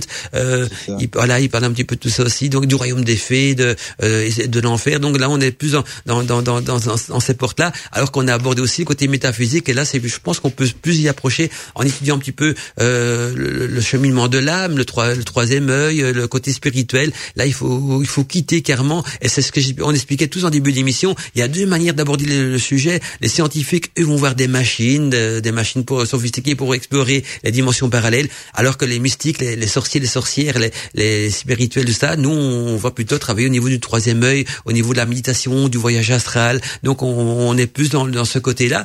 Je pense que les deux peuvent mener au même résultat, sauf que le côté euh, spirituel, j'ai métaphysique et la glande euh, du, troisième œil sont moins risqués, moins dangereuses que ces machines euh, où on, on, a vu dans Philadelphia Experiment que ça a mal tourné. Je veux dire, donc euh, voilà, c'est quand même plus risqué d'employer des trucs matérialistes pour explorer l'immatériel ou, ou, ou, des dimensions parallèles que d'aller avec l'esprit, parce qu'avec l'esprit, quand ça va mal, on revient dans notre corps et, c'est fini. Hein, on tout revient comme avant. Hein, donc c'est moins risqué selon vous, non Vous en pensez quoi Et puis on va terminer l'émission. Hein. S'il y a quelqu'un qui a un petit bouquin ou un petit livre intéressant à partager, qui y va, parce que déjà 23h05, je vais pas retenir euh, vous retenir trop longtemps, ni les auditeurs aussi. Mais c'est passionnant. Donc euh, voilà. Et, et, l'émission comme elle s'est remplie au niveau de l'équipe, elle s'est remplie aussi au niveau des, de son enregistrement, au niveau des partages également.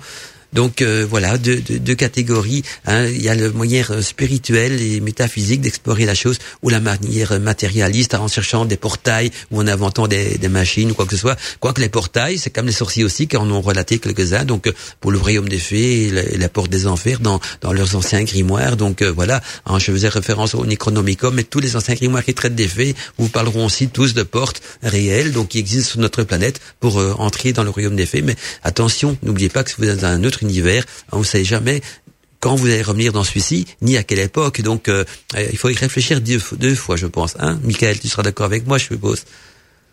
Oui, oui, oui, c'est clair qu'il faut y réfléchir à deux fois. Avant d'étudier le sujet. Avant. Voilà, bien, en tout cas par le manière matérielle. Par contre, si on emploie la, la, voie que Marie propose, donc euh, plus spirituelle, avec la, en travaillant avec la lacdante euh, euh, le troisième œil, quoi, l'hypophyse, mhm. et tout ce qui va avec. Euh, bien là, je pense qu'il y a moins de risques. Hein. On est, on est dans, un état second, un état modifié de conscience. Je pense qu'un état modifié de conscience est, est, beaucoup plus riche parce que euh, on, on, si maintenant la physique dans ces univers parallèles est différente de la physique de notre univers, on s'en fiche parce que c'est notre esprit qui va et pas notre corps. Donc euh, s'il n'y a pas d'oxygène, il fait trop chaud, il y a trop Ce qui est intéressant surtout, c'est qu'on prend aucun risque parce que c'est des, des états qui sont euh, ils nous ont été rapportés, de, mais depuis des millénaires. Voilà, les, tout à fait. Les Indiens, les Indies, les maîtres yogiques, mhm. les, les, Asiatiques, les, ouais, euh, les, les, maîtres ascensionnés euh, catholiques aussi. Hein, ouais, ouais, exactement. la transe spirituelle, par exemple. Bah oui, et, puis, saints, voilà, au Mexique, ils, ont même un cactus, hein, le peyote, qui permet justement de, de, de, de, de travailler au niveau troisième œil et de voyager dans d'autres univers. Je sais pas si vous voyez quelque chose, ce cactus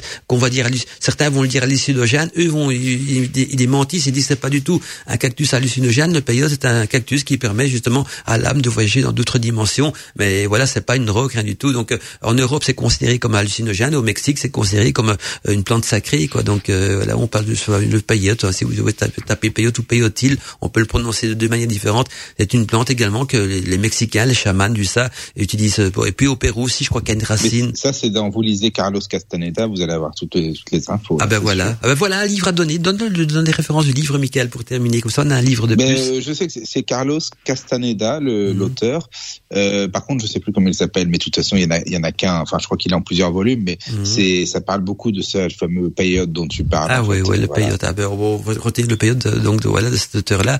Et puis euh, au, au, Pérou aussi, avec euh, des, des, racines et tout ça, il y a aussi des, des plantes euh, considérées ici comme hallucinogènes et donc interdites, mais là-bas comme sacrées, que les chamans utilisent aussi. Donc, c'est une autre méthode. On a vu les, les portails dissimulés sur la planète, on a vu les états modifiés de conscience, et puis il y a aussi donc euh, euh je pense que ces plantes-là sont peut-être moins dangereuses que les drogues dures, comme emploient certains groupes comme euh, Tedor, d'autres groupes aussi qui ont sombré dans la drogue et qui ont mal terminé. Hein. Bon, truc c'est dangereux quand même. Attention, parce que c'est des choses dangereuses. Donc n'employez pas des, des, drogues comme le LSD quoi que ce soit parce que c'est hyper dangereux. Et le chanteur d'Edor, c'est à 23 ans, hein, je crois, Michael, qui fallait très jeune en tout cas quand il est décédé. Donc, justement, 27, non? Ou 27, oui, dans les 20 ans. Je sais que c'est dans les 20 ans, 27, c'est assez jeune. Alors que avec le, le peyote, c'est moins, c'est moins toxique, mais le mieux encore, c'est la méditation. Là, il n'y a aucun problème. Quoi qu'on peut devenir dépendant aussi à la méditation, non si on la pratique régulièrement, on peut en devenir dépendant, parce qu'on en ressentira le besoin encore de le faire et de le refaire et de le refaire. Vous avez jamais médité? Le but, c'est pas bah, non, le but c'est quand même pas l'échappatoire. Le but c'est d'être en contact. Et c'est pour ça que c'est important de rester ancré. Euh, euh on, est, hmm. on est des êtres matériels aussi. Hein, on a un corps physique, hein, donc c'est important. on est sur terre, quoi. Voilà. donc garder un pied sur euh, terre. On va dire. Voilà, il faut garder un pied sur terre. Le but c'est voilà, le but c'est pas aller chercher à tout prix les autres dimensions. C'est pourquoi pas euh, se connecter, pourquoi pas à ces dimensions-là, pourquoi pas les explorer. Mais le but c'est pas de de quitter euh, notre phase terrestre. Ça, on le fera, on le fera tous. Voilà. Mais, Oh, mais je parie qu'il y a des auditeurs, il y a des auditeurs qui ont une âme de Diana, Indiana Jones, qui auront peut-être envie, suite à l'émission, de tenter des expériences. C'est pour ça que je me peut-être en garde aussi, en disant, oh, mais j'ai envie d'explorer ça. Il y a deux types Bah catégories. non, justement, non, non, le but de, non, non, c'est pas ça. Le, le but Voilà, c'est de, ce que de je- les connaître effectivement, je mais me- pas de. je me Par en garde. bah, bah, j'invite tous les auditeurs à, à essayer de créer. Et Mhm. euh, c'est par le biais de la création aussi, comme on l'a vu, euh, on en a parlé longuement ce soir avec euh, tous les artistes qui sont inspirés. Mhm. Ça, ça, ça c'est des expériences très intéressantes qui, qui amèneront certainement quelque chose à, à tout le monde. Exactement, voilà. Bah, Donc, Voilà, euh, pas pas forcément euh, dans la peinture, hein, créer, euh, on peut créer, euh, et pas forcément dans la musique non plus. On peut créer Un en projet. cuisinant, Un projet créer, voilà, il y un a, y plein de flots comme ça. même un projet euh, professionnel hein, qu'on peut créer aussi, voilà, je veux dire, à ce niveau-là aussi. Moi, pour les pour les livres, je voudrais bien conseiller un, un petit livre. C'est, mais tout le monde le connaît, c'est euh, Stéphane Alix, le, journaliste qui a créé euh, l'INRES, l'institut de recherche sur euh, les expériences extraordinaires. Lui, c'est beaucoup, il a beaucoup, il, se, il se passionne beaucoup pour tout ce qui touche euh, au mystère de la conscience, du Mhm. monde invisible, euh, des, des perceptions extrasensorielles, etc. Et euh, il a il a écrit son dernier livre, c'est euh, Le Test. Je ne sais pas si vous en avez entendu parler. Le Test. Ça Ah, oui, oui. Enfin, ça fait longtemps maintenant avec euh, Christine. Ouais, ça fait deux ans, je crois, ouais. Oui, c'est ça. Voilà, Stéphane Alix. qu'il va bientôt venir euh, sur la radio du Lotus. Juste Ben voilà, parenthèse. oh, c'est génial, ben, Ah, très Mhm. voilà, il est super intéressant et euh, il est il est à lire parce que c'est euh, si c'est- ça parle ben, justement de la médiumnité, la clairvoyance, euh, ça parle aussi des, des connexions euh, justement avec ces euh, ces dimensions là. Et euh, il y a un autre petit auteur qui s'appelle, je dis petit parce que je je, connais que ce livre d'elle, c'est hum, Bérangère de Bodino. qui a écrit Les anges ne meurent jamais. Je vous donne la première phrase de, de son roman, vous allez voir, c'est, ça va vous expliquer pas mal de choses. Notre vision est limitée par ce que nous voyons, par cette dimension, par ce que nous en apprenons. Nous visualisons tout de notre naissance à notre mort. Mhm. Voilà. Donc là aussi, ça parle de, de l'au-delà et euh, c'est très intéressant aussi parce que euh, elle raconte des expériences un peu particulières aussi. Voilà. Ok, mais merci pour ce petit livre euh, et qui sera aussi en même temps le mot de la fin. On va vous faire un dernier tour de table pour le petit mot de la fin. Euh, en tout cas, donc. Euh, bah, Attends, juste, excuse-moi, Mandala, parce que c'est vrai que ça, j'ai oublié Florence Hubert, notre amie, euh, Ah. tu la connais, qui est, qui est médium, euh, parce Mhm. qu'elle est passée avec nous, elle va repasser bientôt euh, dans une émission, mais comme elle était dans le livre Le Test, je voulais faire un petit coucou au cas où, si elle écoute, euh, gros bisous. Ah, d'accord. Voilà, tout simplement. Voilà. Voilà. Mhm. Elle se- Au fait, elle est dans la, elle est dans la dimension des auditeurs. Elle nous est dans la Exactement. dimension des animateurs. Et là, et donc ceux qui nous écoutent sont dans la dimension des auditeurs. En tout cas, on va faire le petit mot de la fin parce qu'il est quand même déjà euh, 23h12. Alors, bah, Michael, comme tu as la parole, vas-y. Je te laisse dire euh, en premier au revoir aux mot de la auditeurs. fin, bah, simplement merci pour euh, pour l'émission parce que c'était hyper enrichissant. euh, voilà, merci à tous d'avoir participé. Et puis et puis voilà. Merci à toi d'être venu aussi. Hein, tu nous as Bah. Je- plaisir. Tu m'as étonné. Je pensais pas que t'allais venir. T'as pas fait de petits Mais non, coucou. mais donc, En fait, j'ai galéré, mais non, parce que je savais pas où était le lien. Enfin bon, bah, c'était un ah peu bah, ouais. compliqué. je vais, et je vais voilà. t'initier. Mais Mais- ça fait plaisir. Je, je suis content que tu sois avec nous aussi. hein. Bah non, puis ce sujet bien, tu sais, tu sais bien que moi ce sujet il m'intéresse. Ah, je m'en doutais. hein, je m'en doutais. Mhm. Oui, oui, oui. Mais voilà, je suis là, je suis venu et c'est normal. C'est parfait, c'est parfait. Parce que j'en ai créé un petit groupe de discussion. J'ai- mis ton nom. J'ai commencé jamais. Il va peut-être venir. Michael était venu. Donc Bah c'était une bonne chose. Mhm. Voilà, c'est quoi. Parfait. Alors Caroline, petit mot de la fin. Je sais pas si d'accord avec nous, Caroline. Euh, oui, oui, oui, oui, si, si, je suis là. Mhm. Eh ben, merci beaucoup pour euh, pour cette soirée hein, euh, très enrichissante, hein, euh, en connaissance. hein, voilà, on a pu échanger nos idées et c'est vrai donc euh, euh, on a pu apporter beaucoup aussi aux, aux auditeurs. Euh, donc, bah, merci Mandala de nous avoir reçus dans ton émission. Puis, euh, bah, à la prochaine. Voilà. Ah, c'est plus vraiment mon émission, c'est notre émission. Dans ce que la nuit des magiciens, on est toute une équipe. hein. donc euh, voilà, c'est peut-être moi qui m'occupe encore des curseurs, de la technique, mais euh, on est dans notre émission. Ah, donc bah oui, quand même. voilà, Et chacun. pas le chaque- thème de la prochaine au cas où Mandala, non? Pour les auditeurs? De quoi?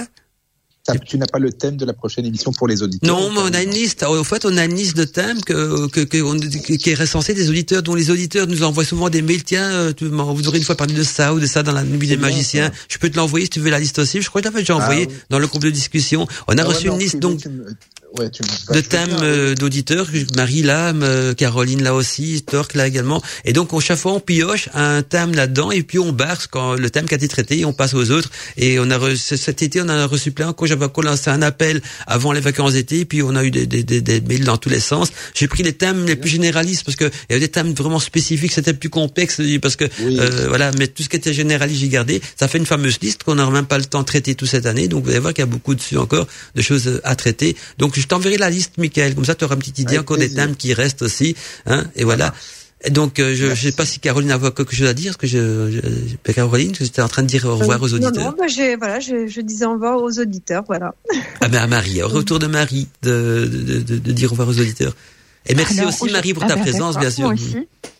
Pardon? Je disais, et merci aussi Marie pour ta présence Ah, dans toutes nos émissions de la nuit des magiciens. Marie, ça t'es la plus fidèle depuis le début à l'émission de la nuit des magiciens. C'est vrai, hein, depuis la toute première, t'es avec nous. bah, C'est des émissions super Et Caroline intéressantes, aussi, je crois, Caroline aussi de- d'ailleurs. Mm. de, de participer. Et euh, ben moi, je vous dis, je vous souhaite une bonne soirée à tous. Euh, ben ce soir, euh, faites de jolis rêves, rêvez bien, veillez sur vos rêves. Voilà, et n'oubliez pas de les noter. aussi. Faut pas oublier de les noter aussi. Mm. Et prenez des notes, voilà. Voilà. Et baladez-vous avec avec un petit carnet de rêves comme ça que vous posez auprès de votre table de chevet. Et notez vos rêves. Là, ça peut être intéressant. Et puis, il y a des messages. N'oubliez pas que les rêves, il y a souvent des messages aussi dans tout ça. En tout cas, donc, merci Marie, Caroline, Michael et notre ami Thor qui n'a pas su nous rejoindre parce qu'il n'était pas bien. Il est couché au lit. Euh, donc voilà, on c'est un prompt rétablissement. Notre ami Steph de Nat aussi n'est pas bien. Et donc, euh, prompt, prompt rétablissement Steph de Nat aussi. Et à bientôt, mes amis. Donc, c'était la nuit des magiciens avec euh, l'équipe de des magiciens qui a traité donc aujourd'hui des univers parallèles et des autres dimensions. L'univers secret et initiatique de la sorcellerie, c'est sur Witches Radio.